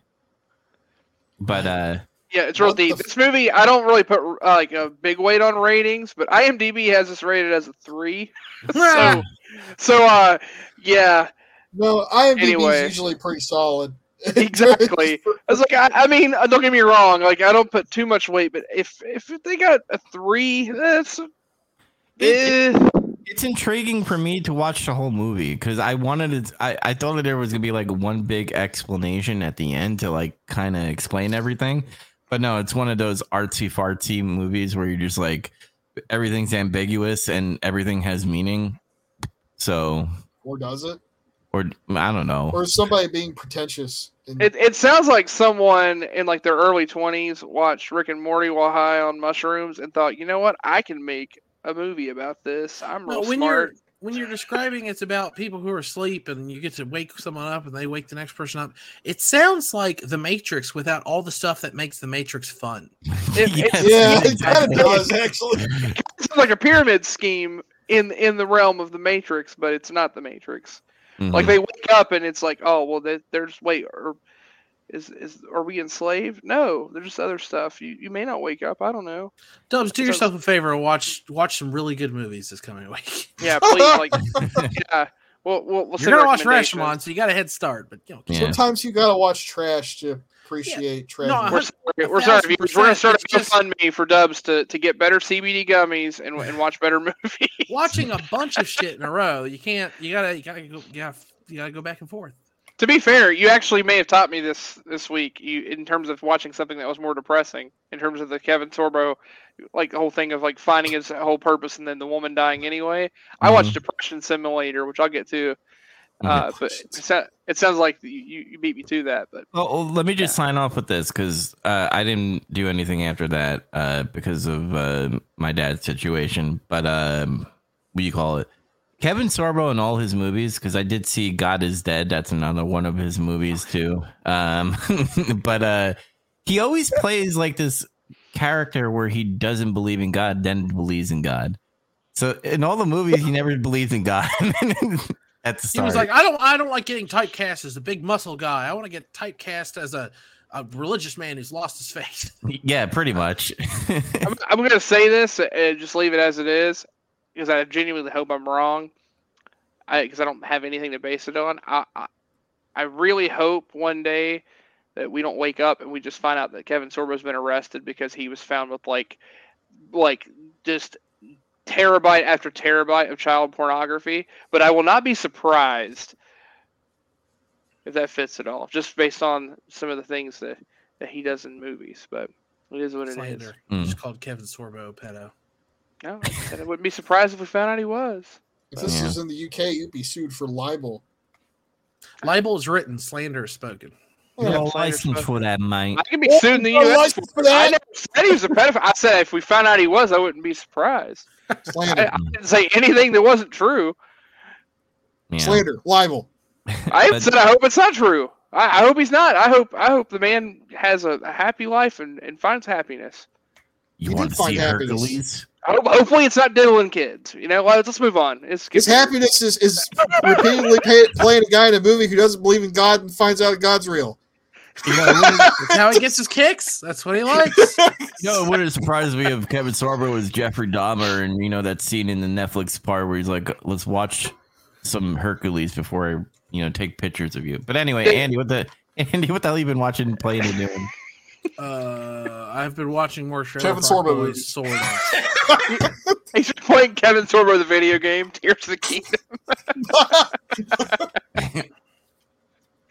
Uh, all right, I'm done. I'm being a jerk. oh, That's it, Andy. Huh? But that's it. Oh, I, I I didn't know if it was time to go or not. Yeah, I'm you, done. you, yeah, you, you go. What the hell you been watching, playing, or doing? Oh, um, I'm watching like the bad seasons, the Trailer Park Boys, sort of. Basically, it's on the television. I'm playing Tears of the Kingdom, or I'm horsing around on my phone, or you know whatever. Uh, the last couple seasons of that show are okay, but man, it's I don't know. I, I think I'm gonna stop watching it. Uh, I don't know. We played a bunch of games at Chaz's house, but I, I just played Worms. I love Worms. Those games are so much fun. We played like three different versions. Worms Armageddon, Worms World Tour. What was the other one? Um, I have to look it up. I don't remember the name of it. We tried I to play the one and found out it was like a bullshit. Uh, only online. Side-scrolling, Yeah. It wasn't. Well, it was online, single player only. Fortnite, drop in your location, microtransaction frenzy. So we Was played Worms 3D? real Worms games. It doesn't matter. They're all the same, but not. Worms Rum, Worms WMD. That was the one we played. That was that WMD. That was it. with vehicles. You're like, the fuck's this? It was this helicopter. it was pretty funny. Yeah, no, those vehicles are stupid. But uh yeah, the Worms is still fun. I've been playing those games for years though. Um I watched Weird, the Al Yankovic story. It's free with commercials now on Amazon. Uh the movie's fantastic. I highly recommend it to everyone. It's so funny. Um it's it's framed like I mean this is kind of a spoiler, but the movie's been out for a while, and I think everyone knows this about the movie at this point. Uh, it starts out like it's a the autobiography or the, just the biography, I mean to say, of Weird Al. And as the movie goes on, it gets more off the rails. You're like, wait a minute, that didn't happen. Wait a minute, that couldn't have happened. wait a minute, that's nonsense. Like at the beginning, it's just like he's growing up in in a in a suburban home and he wants to play the accordion, but his father doesn't want him to play the accordion. He just wants him to go work in the factory. And he's like, What do they make in that factory? And he says, You'll know when you're older, boy, and stuff like that. And then by the end of the movie, uh, Madonna is Weird Al's girlfriend, and he has to rescue her from Pablo Escobar in Colombia. So he like parachutes in, and he's wearing a Hawaiian shirt that is camo instead of a normal Hawaiian shirt, and shoots a bunch of guards with like machine guns. It's like, what is going on in this movie? he, gets, he gets like way hooked on drugs and alcohol, and he gets uh like like all this stuff that Weird Al never did. It's it's fantastic. I fucking and um my favorite my favorite part. I'm sorry to ruin this, but it's my favorite part. I really got to mention this. He's doing all these these parodies. You know, another one rides the bus or whatever, and um.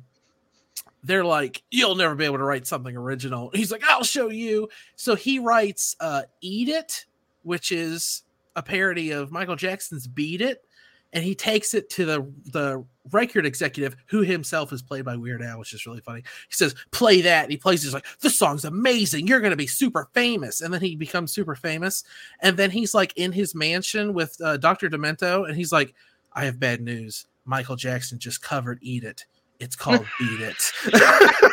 amazing. and he's like, "No." it's such a funny movie. I highly recommend it. Um, uh, uh, besides that, I played a whole bunch of Tears of the Kingdom. Man, that game's so much fun.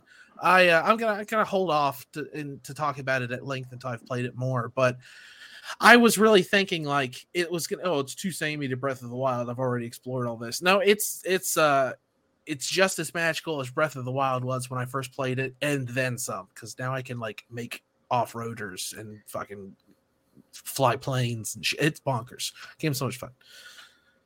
That's it though. All right, Chaz, what the hell you been watching, playing, or doing? Yeah, so uh, he already mentioned it, but yeah, we, we played the game of booze. I drink a lot of a lot of booze on Saturday as we and we started with with uh, a big bottle of Buffalo Trace bourbon and we played a lot of worms. It was a lot of fun. We got very very very drunk. It was great. Um, also, this weekend was Street Fighter 6's beta, which is if you see by I think uh, hilariously, yeah, we played that, and you can only play online against other people to try it. But it's kind of cool because the way they have their open hub is you have like your avatar that's created, and you go and you sit down in other cabinets to challenge people, like you're in an arcade. It's kind of neat. Um, but only certain characters were unlocked. And of the other characters, I I mean, I had there were a few that I I'm familiar with. I mean, classic characters. Guile was the one I was like, oh well, I know Guile. He's like the fundamentals of Street Fighter. He just do this. So I kept going on, and I was like, I, I was doing fairly well, other than the random like people I'd run into. Like if I ran into a, a Juri that knew what they were doing, they just beat the living fuck out of me. But otherwise, I I was winning pretty well. So Zac and I think a couple of different other people. I don't at this point. I don't know if it was like just a gimmick or a trolling thing. People would say like, "Are you are you gonna main Guile? Or do you main Guile?" And then I shit you not, someone messaged me on PlayStation. Was like, "Are you Guile main?" I was, like, I, was I mean, I, I, was seriously asking. I wasn't trolling. No, no, I just like again. It's like if you play like the basics of Street Fighter, you know how to play how, how to play Guile. I, I don't know. I it's fine, but I wouldn't say it was good or anything. I got my ass beat a fair No, his Sonic Boom fucking sucks in that game. They, he, they need to change his voice. Oh yeah, he's got a very like late, like lackadaisical uh, Sonic Boom now. Like he doesn't it's, yell anymore. He's Sonic Boom. Yeah, that was weird. It's not it, as bad as like certain versions of Street Fighter Two, where, where, where he's like Sonic Boom, Sonic Boom. it's like it's like really like I don't know, like 1980s San Francisco gay Sonic Boom. I, I, don't know what that is. Sonic yeah. Boom. Sonic Boom. Sonic the, Boom. The best, the best Sonic Boom was a Street Fighter Alpha Three because for some reason he was like British punk. He had like it's like he was in a punk band and he's trying to do the British accent, but he's American. Sonic Boom like that. like, that's the best one. Yeah, I'm personally a fan of the, the OG Sonic Boom. Uh, it, it sounds weird. It's it's no, like he's mimicking someone else, but no, the yeah. best Sonic Boom is a Street Fighter EX Plus Alpha. Uh, I forgot. It's because it's a Japanese guy very clearly saying Sonic Boom hmm. to the point where he goes Sonic Boom, like he just fucking screams it. Sonic Boom. That's pretty good. Uh, but uh, amidst the other things, I played a bunch of the random arcade stuff. I don't even remember because at that point, uh, I remember we played Street Fighter Two Turbo and and oh, we I played Balrog and I, I ate your children, I ate your heart. It's oh, that is true. I forgot. Yeah, you like humiliated me, but I uh, again I, I, I, I was at that point. I don't know how I was still awake. Actually, Pat and I, a friend, a mutual friend of ours, uh, who was still wasn't quite ready to drive home, but refused to, to like go to sleep and just wake up and drive later. Mm-hmm. He and I stayed up and played like another. We played more worms as we sobered up, but we played uh, a, until like two or three a.m. Uh, we also didn't mention this, which I guess it doesn't matter too much, but for context, it's fun. We made a drinking game out of playing worms, which if you ever play it, you know how to play worms. Great. It's very simple. It's very straightforward, easy thing to do. It just becomes very chaotic. You just everybody has a drink in hand. If your worm gets damaged, you take a drink. Oh, geez. If if your worm dies, you take a big drink. That's that's really it. It's it's very simple. It's easy. But you get drunk. It's a lot of fun. It's blast. Um, we played Def Jam Vendetta. Uh, I think Zac found a new favorite game, which uh, and I think it's important to note. We, he he got the he he's maybe going to talk about this later.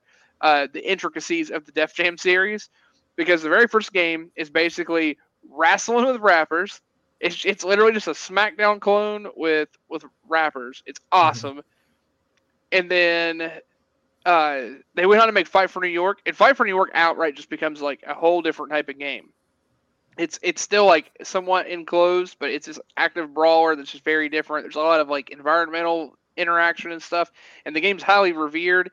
The I think you guys were asking before in the chat. The reason these games are so much money is directly because of licensing fees with music. This is in the boom where music could be like you could have these huge soundtracks for music on video games, and you could even have like the personalities of the of the rappers and, and musicians on uh, the game, and it's fairly cheap. And then they had this huge lawsuit later on, and that shit doesn't happen as much now. You got to pay out the ass to get soundtracks and stuff on games now. So uh, they will probably never remake these games again, which is why they're through the roof. Like Fight for New York on most consoles it's on, I think is what 100 plus. Pretty it's over hundred dollars unless you buy mm-hmm. a platinum hits version on Xbox. Then it's like okay. yeah, yeah, but uh, they're definitely worth getting there. They're great games. The third one, unfortunately, uh, they they shit the bed. It's not very good. Yeah, generally but, it looked like it wasn't received that well. Yeah, uh, but amongst our, our party of other things, we watched some DBZ abridged. I think we watched the original Broly movie in, in a bridge, which was pretty funny. At least pieces of it. Um, I, given the hype on things, I took a stab later on in my sobriety to play Breath of the Wild because it's like, well, I'm not about tears yet, and I haven't played Breath since like right after it came out the first time. So I'll try Breath of the Wild again. I literally got through the intro, got to where like things basically open up to the main area, started like picked up a stick and started fighting, and then remembered, oh yeah, wait, weapons degrade as soon as I fight, and I don't know what happened, but the life was sucked out of me, and I turned it off and didn't go back. Well, so Tears I played all like has the same thing. minutes. It does. It's just funny. I thought, oh, I'll get into this game, and then realize what type of game I'm playing. And it's not that it's a bad thing. It's just oh wait, this is going to be a big time investment, and this is a big open world, and everything breaks, so I have to like take time to like make it. Oh yeah. when you have the time, it's like I don't have time. What am I thinking? Why am I playing this? Yeah, so I, I, I understand the point of view because like sometimes you just want a weapon and just fucking hack and slash and have fun. Well, it just for me, it's just t- the timing of things going on in my life. I don't I don't have time to, to necessarily play it. I'll come back to it, or better yet, I'll just probably get tears by then. But um, again, that's not to say anything bad about Breath of the Wild. Uh, it's funny, other Zelda games I feel like you could probably pick up and play, but again, it's because the or certain ones at least because the scope's a little more narrow. But again, at the same time, you could say those games are a little limited to what they could be because they're not open or as open as Breath of the Wild. But that's a whole different discussion. Um, watched a little more of that TV show Animal Animal Control with my, my wife. I thought you were going right. to say Animorphs for a second. Animorphs. Yeah, we, we watch Animorphs. Animorphs. yeah, we're really into that, and we like to role play. It's fun. I also watch Beetleborgs. Beetleborgs, and then we we finish up with episodes of The Tick. Uh, and then uh, I watched uh, VR started, Troopers box sets coming in the mail. VR Troopers, virtual reality troopers. So I'd referenced this earlier. I'm watching Depression Simulator, uh, aka I started my new anime. I'm watching Attack on Titan. Oh, uh, oh god! holy fuck! It is one of the most depressing shows I've ever watched. holy shit! It's so depressing. Well, I thought you were going uh, saying you started watching The Human Condition. Yeah, that's what I was hoping you was going to say. Oh no, I no, I'm not ready for that yet. I gotta wait till my family leaves. I have, so my fa- my family for. I gotta make sure I'm nice and alone. yeah, I gotta be alone and really drunk. Wait, nobody sees me cutting.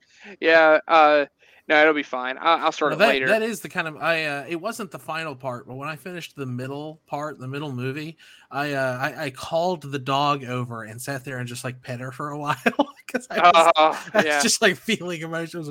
That was sad. Come here, dog. I mean, well, it, I mean, I've talked about certain things on the show already, like since I've I've joined you guys uh, doing the podcast. I get, especially depending on what time of day I'm watching things, depending on my meds and stuff. I, I get pretty emotional watching stuff anyway. I'm gonna fucking fall apart when I watch this this set of movies. But you probably it, end up hating it. oh, I, I won't hate it. I, I love stuff like that. Like if it tears me apart like that, it's great. I I appreciate it for what it is. But I'm gonna fall apart. Like I'm gonna actually be dehydrated from all the tears. But it's fine. It's, it's the way it is. Anyway, uh, yeah, Attack on Titan. I am in the middle of season three. Oh. Uh, so I've watched quite a bit of it. Uh, which season two, to be fair, season two is not very long. It's pretty short, but uh, it's I it, I've enjoyed it. It's gotten a little convoluted, but I mean it's an anime, so that's expected. Uh, but really, really like just dark. I mean, it's supposed to be kind of graphic, and the whole thing of all of these gross Titan creatures that are that are hurting and eating people. But yeah, they don't really hold back. It's it's really really graphic. Not quite as graphic as Chainsaw Man, but in a different way. Like again, Yeah. they just go very dark route. Like everybody dies. Oh, you like that person? That person's gonna get fucking eaten. Like It's amazing. yeah, it, it's it's good in a way. Like you, nobody's safe, so you just can't like. It, you feel like weird getting attached, but it actually makes you invest more in characters because their story arcs are good, and you're like, oh, are we getting closure? And then that person dies, you're like, fuck. Or better yet, you find out the whole.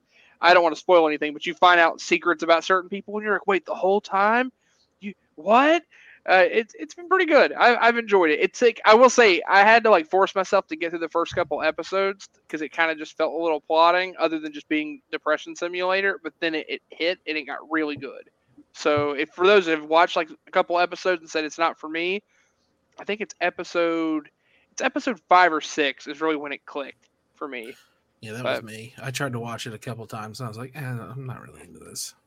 Yeah, no, it, it it was worth getting to that point, I think. And now it's since then it's been uh, it's been enjoyable. So uh, we'll see how how it goes. I watched season one and then I stopped, and then I heard season two was crap, or not crap, but like not up to the par as season one. And I was like, "Oh, I don't know if I want to watch season two, but I've heard good things about season three, so I might go back and watch it again. there there is a again i'm in the middle of season three but right at the at the gate with season three it gets really intense but in a weird way. Uh, but it's it's been really good and there's like a pretty nice like victory for the characters you care about. I'll, I will spoil that at least. There's like there's like a, a high point that hits that's really good. So it was definitely worth seeing. Like it's intense and then it happens and you're like fuck yeah give it to him so i was I, I really enjoyed that. Like you get some justice which is very rare in the show. Pretty much Mhm. anytime they try to do something, it's just watching them repeatedly bash their heads against a wall. Uh, no, I guess partially pun intended because that, that show's all about having walls. But uh, yeah, it's it's Mhm. good. I, I would recommend it if anybody's looking for something new. That's not Nice. Naruto. Or Boruto, whatever his son's name is. Nah, you mean boring toe? Oh, Naruto. Haha. Damn. boring jutsu. Just give me my gun jutsu so I can end it. Other than that, anything else? Yeah, that was probably it. All right. Zac what tell you if you'd watch it, or doing? Uh, I watched uh, a bunch of horror movies and uh, The Last Unicorn. it was Okay.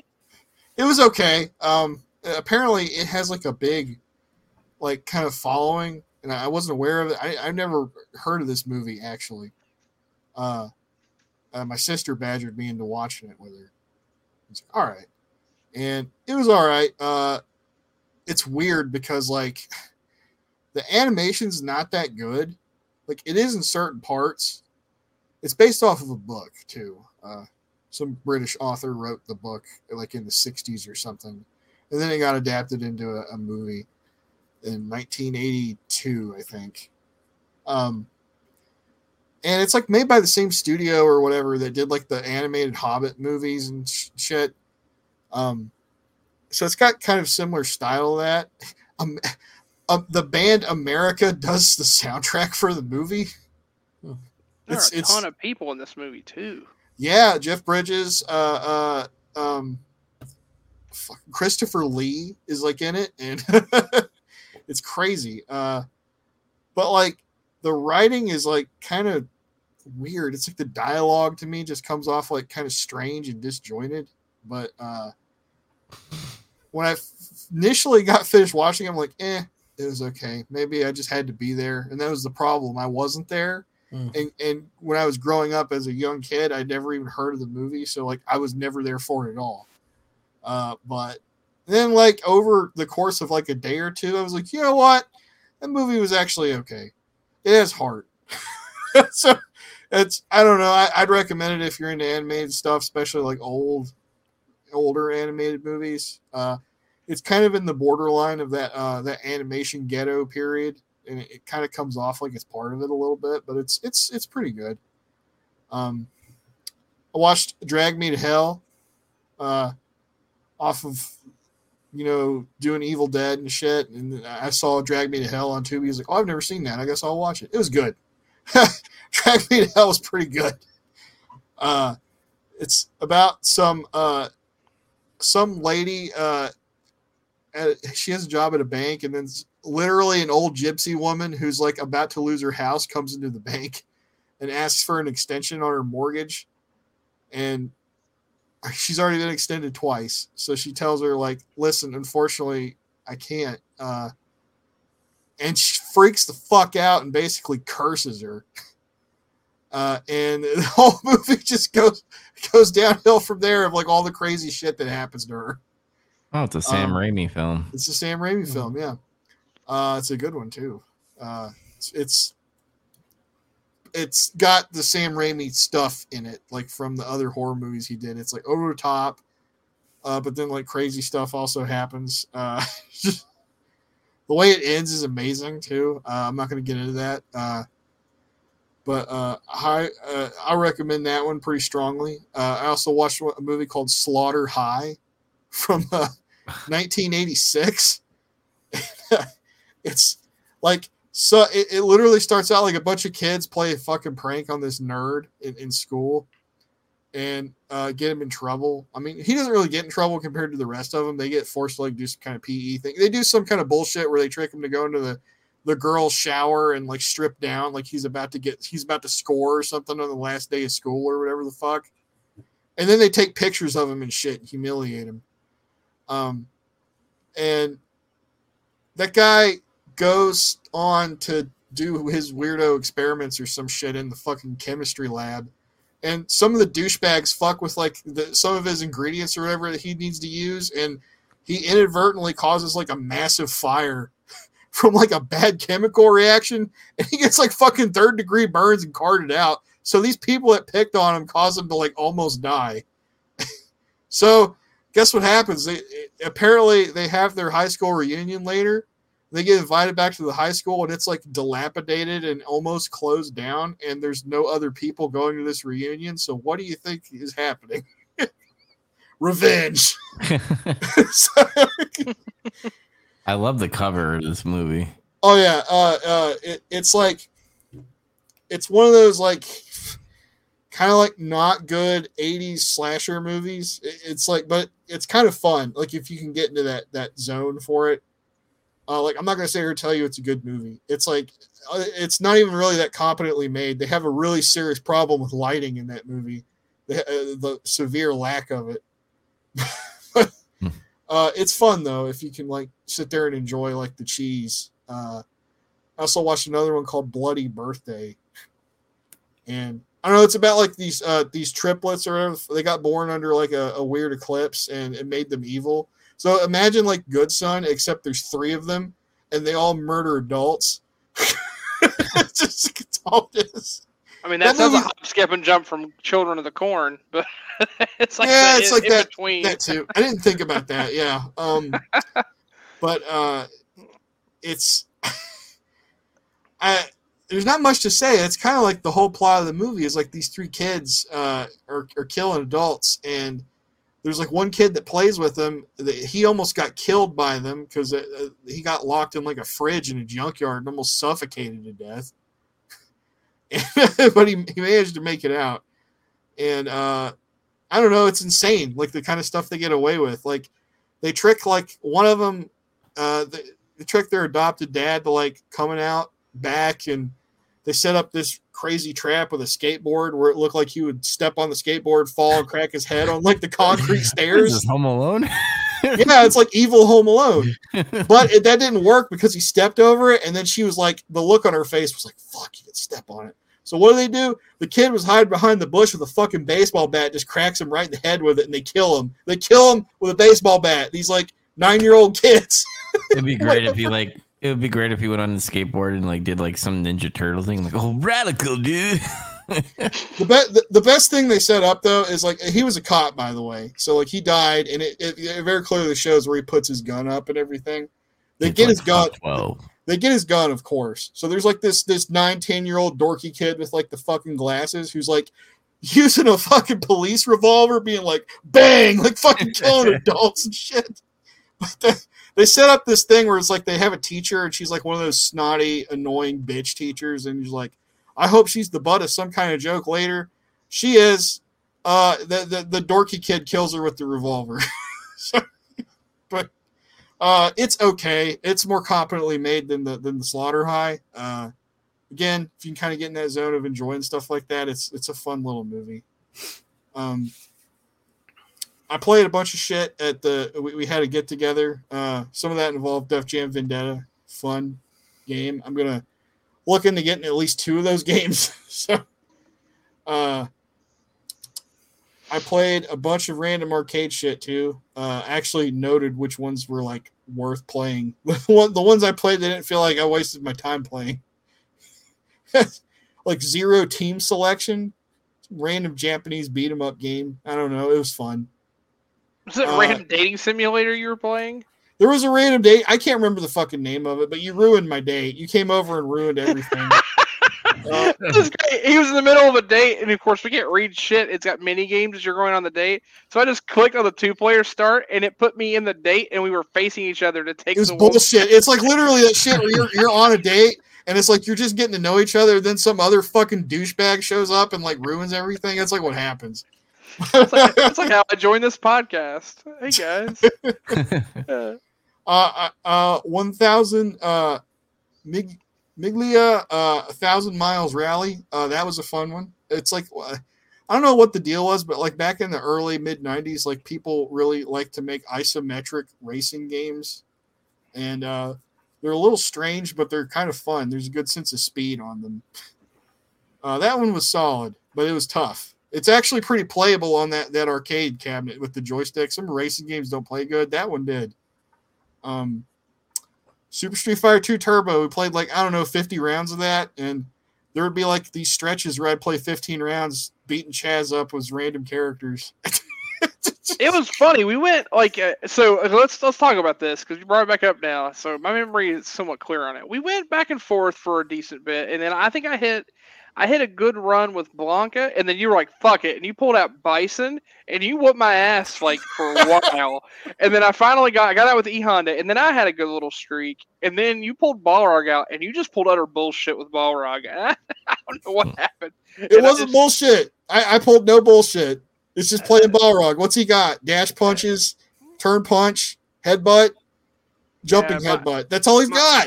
Mi- Mike Tyson, Mike Tyson shows no mercy. Uh, Mike. Tyson, you, you- I mean, Balrog's one of those characters people sleep on in that game. Where I don't know, Right. there's just shit about him that makes him like a lot more effective than what you He's think. good in four. Uh, it's okay. I mean, Well, like, he was- beat me. It was I was drunk and there was lag and I wasn't using a controller and it's fine. Lag. no, it was it was legit. It was a lot of fun and actually that was when I was like finally sobering up. So I, I actually was like you had less this level. excuses.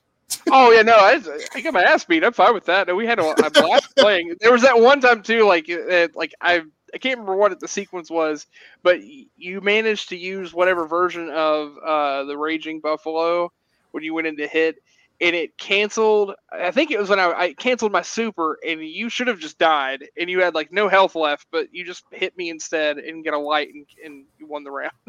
That's right. Funny. Uh, fun. Super Street Fighter Two is always great. Uh, uh, Street Fighter Six beta. I played some of that that day too. Uh, it's funny because I was like, "Ah, I'm not downloading the beta because I don't, I don't play betas. I ended up playing beta anyway. It, fa- it found me. Uh, I, I played Chun Li and Ryu and uh, Bianca Belair. I mean Kimberly. Uh,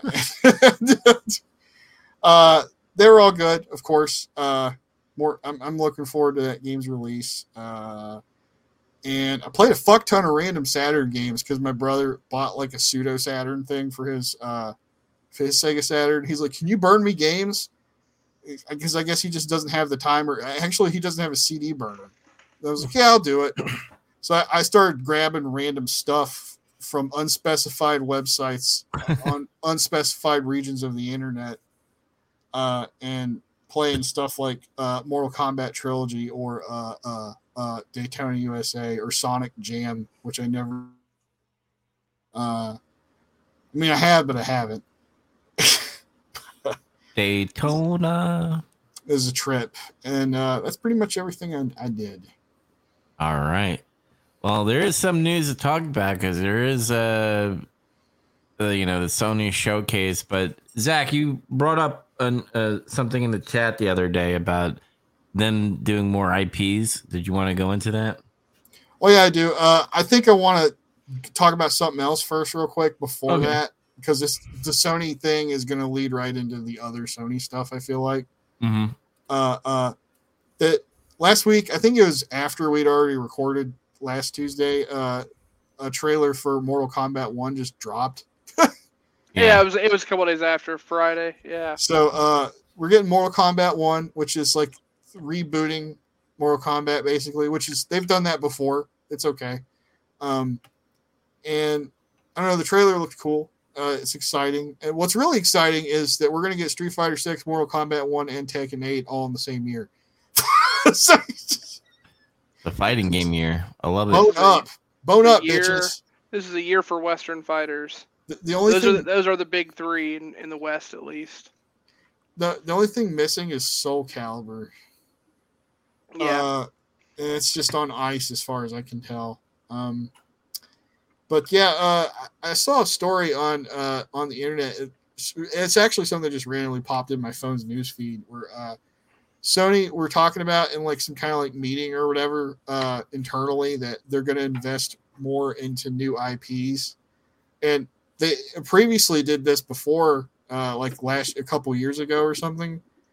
They like uh, put aside like thirty percent of I don't know their operating income or something to do that, and this time they they're going to bump it up to fifty percent, like fifty percent efforts into doing that.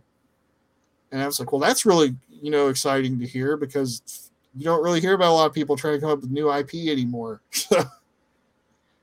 I mean, it could work. It could produce something cool. It couldn't, but that's kind of part of the, you know, it's risk. Well, we sometimes gotta- you have a good idea. Sometimes you have an idea that sounds good on paper and it fucking wasn't executed properly.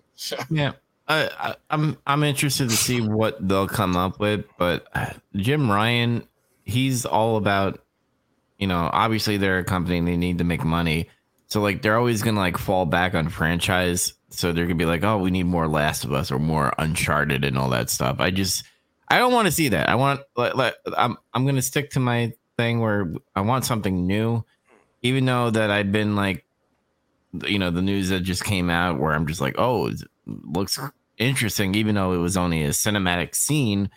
Uh, but I, it- it's definitely interesting. I want to see what they come of it, and hopefully it's not shit. Uh, which you know, Sony's usually good when it's first party, but under Jim Ryan, we haven't seen what he's done yet. He's he took over and he had all these franchises where he either remade them or did a sequel to.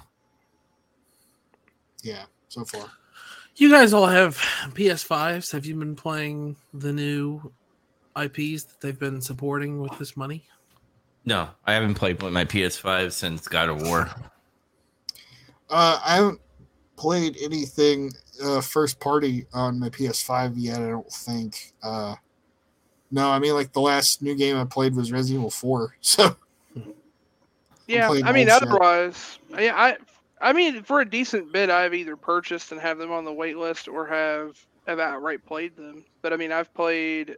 I mean, I think I played a decent bit of the first party launch titles. I mean, I played Returnal, played Spider Man Miles Morales, uh, Demon Souls was their their reboot that they made. Um, I mean, Horizon Forbidden West is like the recent thing, right? In terms yeah, of Horizon. first party. Yeah, Right. and then got well, God of War. Oh yeah, Yeah, Well- God of War would be the other big one. I still haven't played the first ones of either of those. So Yeah, but like I said, besides Returnal being like the new thing, they're all existing franchises. Yeah. That's true. Yeah, that- that- that's fair, and that's what makes it kind of tough. They they were just building on these other franchises. I mean, Horizon. That's just two games in. I mean, that's I don't know if I'd really. That game is like the gameplay is awesome, but the story is so fucking boring that I just don't give a shit about. It's just me. I uh I desperately want to play Humanity, that new game from Tetsuya Mizuguchi. It just came out. I think it's on PS4 as well. I might play it over there. Hmm. Yeah, it was just He's in the guy who made Us. Rez for the uninitiated. Oh, Yeah, it's like, oh, okay. He also did a video on it. Yes, it's true.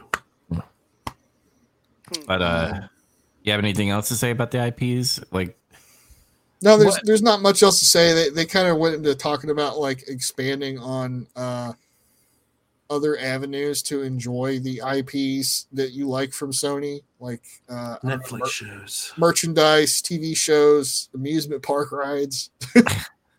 so like there's something there. I can see that for an amusement park ride, even though I, I I'm not an amusement park guy.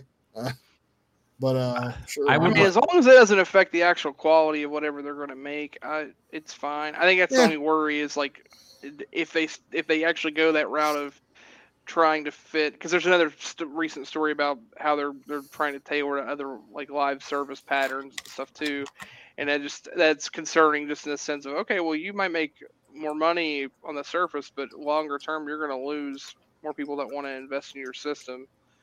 But Yeah, because uh, that that brings up the point. Like, I know me and Andy agree on this. Stop it with the open worlds. Like every game needs to be open world and stuff. Uh, it's okay to have a linear experience, or sometimes there's certain areas where it does open up where you can explore and stuff. But when it has live service, there's a lot of people, and it's mainly like us adults that don't have a lot of time um, that are not going to stick with a franchise and do this live service thing every season. So, like, I, I think that ultimately hurts IPs. Uh, and I, I'm going to use this as an example, but it's it's mainly because Microsoft loves to fuck up shit. But like Halo, when they turn that into live service, is probably the biggest fucking mistake of their entire life. Uh, because that game if done correctly, yeah, you could have done a live service, but all your old school people are gone uh, now because of you wanting to do a live service uh, format. And I, I, I think Sony needs to have variety. I mean, there are some games you can have live service. There's some games you could have open world, but you need to you need to have some games that are linear and, and story based. Um, kind of like what more like what Last of Us is, is all about. It's very linear and story driven. And God Yeah. of War. Yeah, God of War's I think a, probably the perfect balance of it's it's open enough, but you can easily just follow the story. I mean, to a point, Spider Man's that way too. But Mhm. Spider Man's so endeared, and it's also a familiar area to so many people because it's a map of something that's real, and they've used that and then tied in fictionalized, you know, setting. But uh, with Spider-Man, you could play through that game and not do any of the open world stuff. Like you can, that's that's what's nice about it. It is very easy to do what you need to go do if you want to do it. You're just not limited to barriers where you you have to follow a certain path. Where and and you're given a lot of ease ease like in direction to what you need to do versus a game. I mean, the the easiest example that comes to mind for me is like something like Skyrim or even Breath of the Wild. Like it's just open. Like you Yeah. can you can literally just do whatever you want, and there's nothing wrong with that. It's just eh, they are different in the sense of how how open or narrow they are. Um, so I, I I don't think the open world type of thing is so much a problem. I, I think they still have a decent uh, variety. I mean, the, they don't jump and have like their hand in every possible genre. I think the bigger problem is the live service modeling. That's just a pattern. That's a problem uh, in uh, bigger spaces. A- again, and it's not going anywhere. I think it's one of those things we just have to learn as a necessary evil. It, Mhm. because it's kind of like we can complain about it all day, but at the end of the day, they are making money from it. Just like how we don't want to face it, but mobile gaming like brings in so much money because so many people throw so much money at those Hmm. games or advertising that comes from it, even though it seems so stupid. well, like- Those games sell, people make That's- money from it.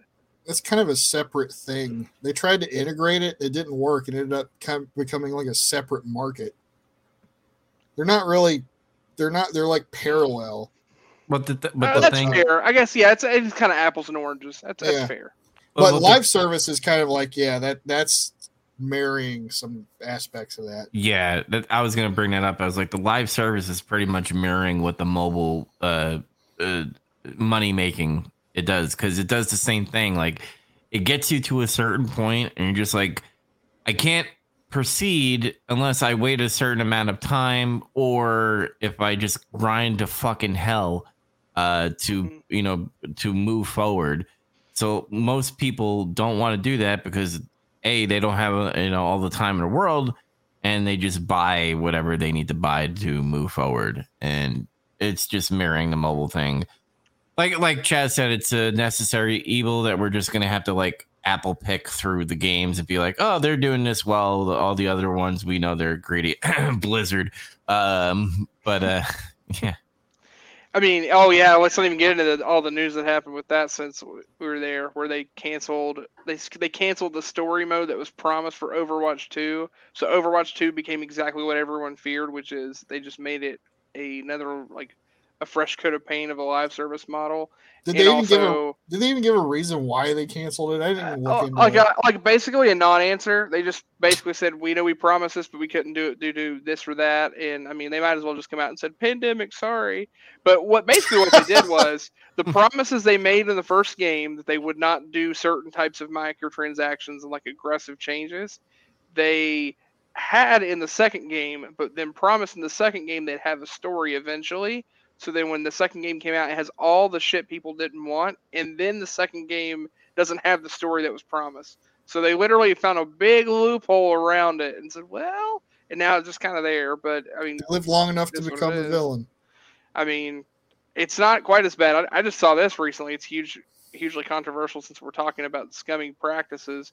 Um, the uh, Warner Brothers studio and I can't remember the other studio that's involved um, making the uh, Smash clone uh, MultiVersus. Yeah. So MultiVersus came out almost a year ago, right? You guys remember it came out? I, Yeah. I, I played it a little bit. Well, it actually didn't come out. That game was in open beta, even though they were allowing people to buy all kinds of microtransactions and pay for passes and all this stuff. Well, they Mm. just they're going to close the game down like within like the next week or so, Oh and it will not be it will not be available until like mid to late 2024. They haven't specified a date yet.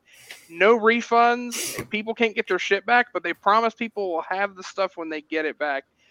That is some of the most bullshit thing ever. They had an open beta for more than a year, did, and it suddenly announced, "Hey, in two weeks we're we're shutting down." But don't worry, your stuff will still be there in an indeterminate amount of time because we're not sure when the game's coming out. But You'll You know have to buy new hardware, or you'll have to buy a new license, or you'll have to buy a new Real- copy of the game. But yeah, really, really, really shitty. Yeah, you know what? This should be a lesson, which is probably not going to be learned by the people. This should be a lesson when there's early access and the game is not fully done and fully released. Don't put money into No. it. I don't do any early access shit. Yeah, there's there's already. I mean, this has caused a problem internationally. Like the U.S., it's more of just like we're we just don't care if shit happens here, and it's it's hard to figure out whether like you have to really fuck up here to, to get someone to like actually come up with a lawsuit that'll stick. But internationally, there are already like large lawsuits that are coming up over this because uh because of how they've handled it. So I, I don't know what's going to happen yet, but it's it's it's interesting to see how they're going to have to walk back certain things. Uh, but it is what it is. Um, hmm so yeah, there you go. It's game, the studios and developers, you know, doing doing the thing, trying to make Well, money. Well, let's get into some good news at least. Um, yeah, let's do some positive. Yeah, so Sony had a showcase. Uh, I'm gonna be frank with y'all. Um, I know Final Fantasy 16 was in there. I didn't really. I want to go into that game really, really cold. Uh, just so I don't. I don't want to see any story and stuff. So I kind of didn't watch that part. Uh, but two games uh, and and a, and a collection like brought attention to me. Uh, remember we were always making fun of like, oh, fucking, there's never gonna be a Metal Gear shit, but uh, apparently the rumors were true. Again, Yeah, uh, Metal Gear Solid Three, which is not number three, it's it's it's Delta. a trying Delta, um, is being remade, and it, it it felt like they were just like, we just need to get the people to shut the fuck up and just put something out there because they just did like a uh, cinematic of, you know, uh, the, the the alligator, the the snake, and then out uh, seeing naked snake and all that stuff. get some chills when the uh, theme song dropped. That was that was pretty cool. Yeah, that was cool. The snake eater. Um, that was cool to see. I'm interested. I hopefully we get the same cast. I do not want to recast. I don't know about They- you guys. They've already confirmed same cast. Okay, good. Oh, cool. Put that in the chat. Yep, Yeah. they, they already confirmed. Uh, yep, same cast. Good, because if it would have been a different cast, I don't know if I would want to play it. To be to be honest, and I know that sounds silly. Well, you know, the gameplay, if it's awesome, you shouldn't care about all that stuff. Nah, like I need David Hayter back. Uh, it's been a long time. Uh, Kiefer Sutherland didn't fucking make the cut when uh, he did Ground Zeroes and Metal Gear Solid Five. Well, to be fair, he didn't have much to work with either. Yeah. Well, then again, it's just like it, it, has to be David Hayter. He always has to be Snake, no matter what. Even I though I like know he, that... I feel like he could have done a good job if he had more material. But yeah, I know I agree though. Mm. So like, there's nothing really to talk about. It looks visually great. If that is uh gameplay, uh, uh, in game, it's, it's not. It's the Fox Squared engine. um, then after that, um, the Kodak thing came on, and it looks like we're getting possibly remastered collection um, of the first, second, and third game. So it's, it's hilarious to me that they're going to release a remaster and a remake of the same game. Yeah. So I don't know. Like again, that's a thing. A, a Konami is like a cautiously optimistic thing that I'm doing right now because I'm like Silent Hill's back, but uh it's not from Team Silent. It could be bad. It could be bad. Some uh, people from Team Silent are involved. Yeah. And then obviously I don't know who's involved with the Metal Gear Delta. Uh, They've been very delicate saying stuff like that. They they put a message on Twitter that you could tell they wanted to tiptoe around. Oh yeah, I could you Kojima's not involved, but yeah. It's probably um I forgot what it's called. They did like the Demon's Souls uh remake. I think that's Oh, Bluepoint. Yeah, Bluepoint. I think yeah, might be where Yeah, Bluepoint is doing it, which I will say at least from the graphical standpoint, like the thing about Demon's Souls, like the original game was like it was a little rougher on the edges, but graphical power was a little different. The Bluepoint they did a great job with the, the graphics and um, just the, the frame rate and how the game played so smoothly when they up, uh, uploaded it. So I'm hopeful that they'll do the same thing for Snake Eater. Mm-hmm.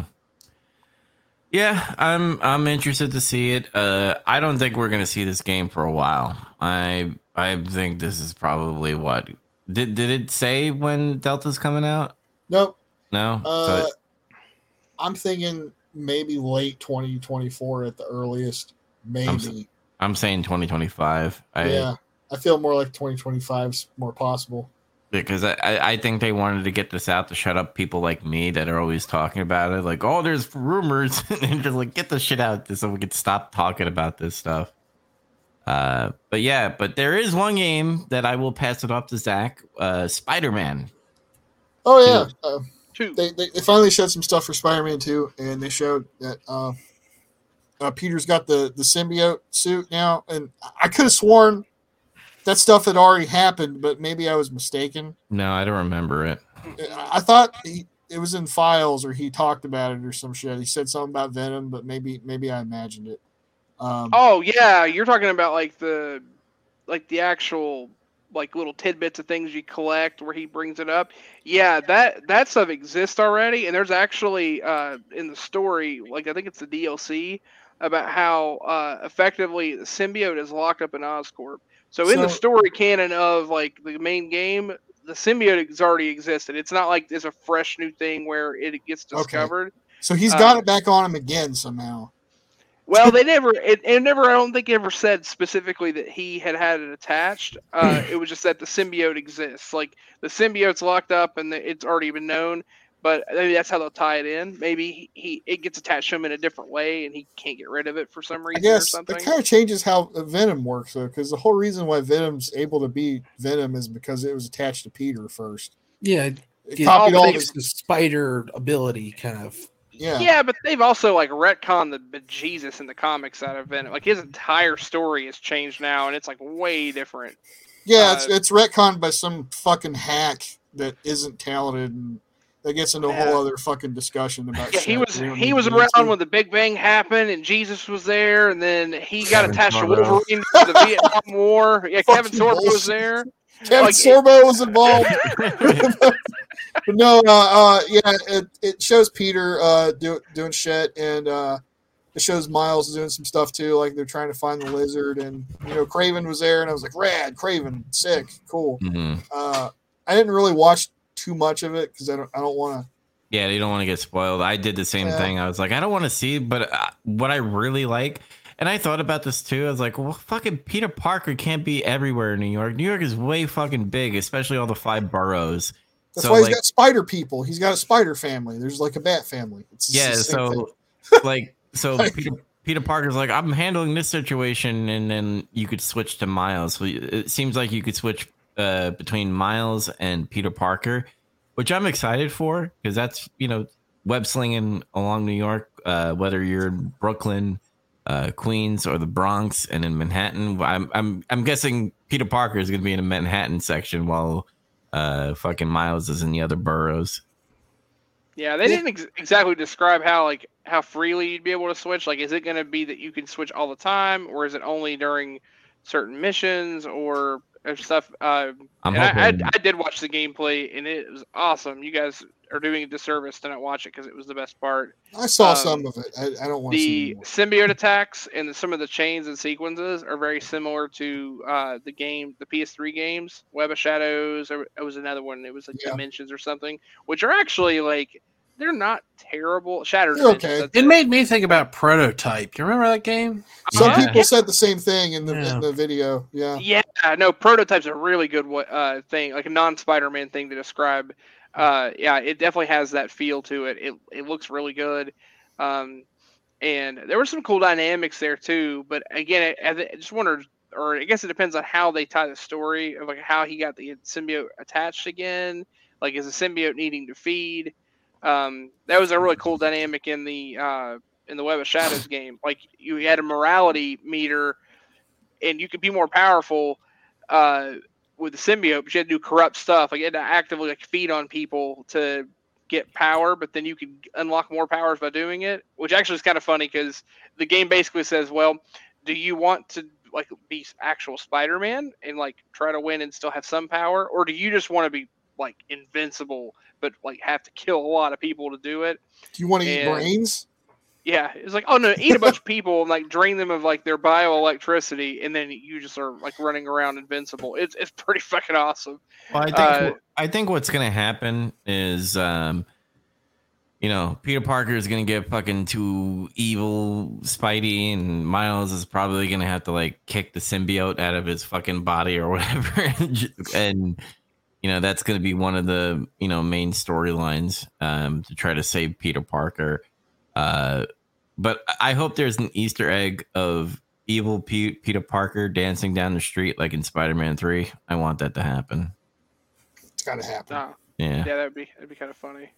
yeah. Oh, that was what I watched. Oh, I got to go back. I did have something else I watched, and it's highly relevant because we're talking about Spider-Man. I watched Spider-Man across or uh, into the universe, or Spider-Verse. The shit, I got all fucked up. I watched, Watch the Spider Man across the universe. and Spider Man, but he sings all the Beatles songs. That Whoa! one, yeah. It, it, when you mentioned the dancing thing, it made me think of it because when he's doing his origin story, he's like, "Yeah, I did that too." Uh, yeah, I'd already watched it once before, but I got hyped because the new ones that come out. We were talking about it, so I watched it, and yeah, it's just as good as it was the first time around. It's a very fun Mhm. movie, arguably one of the the better Spider-Man films.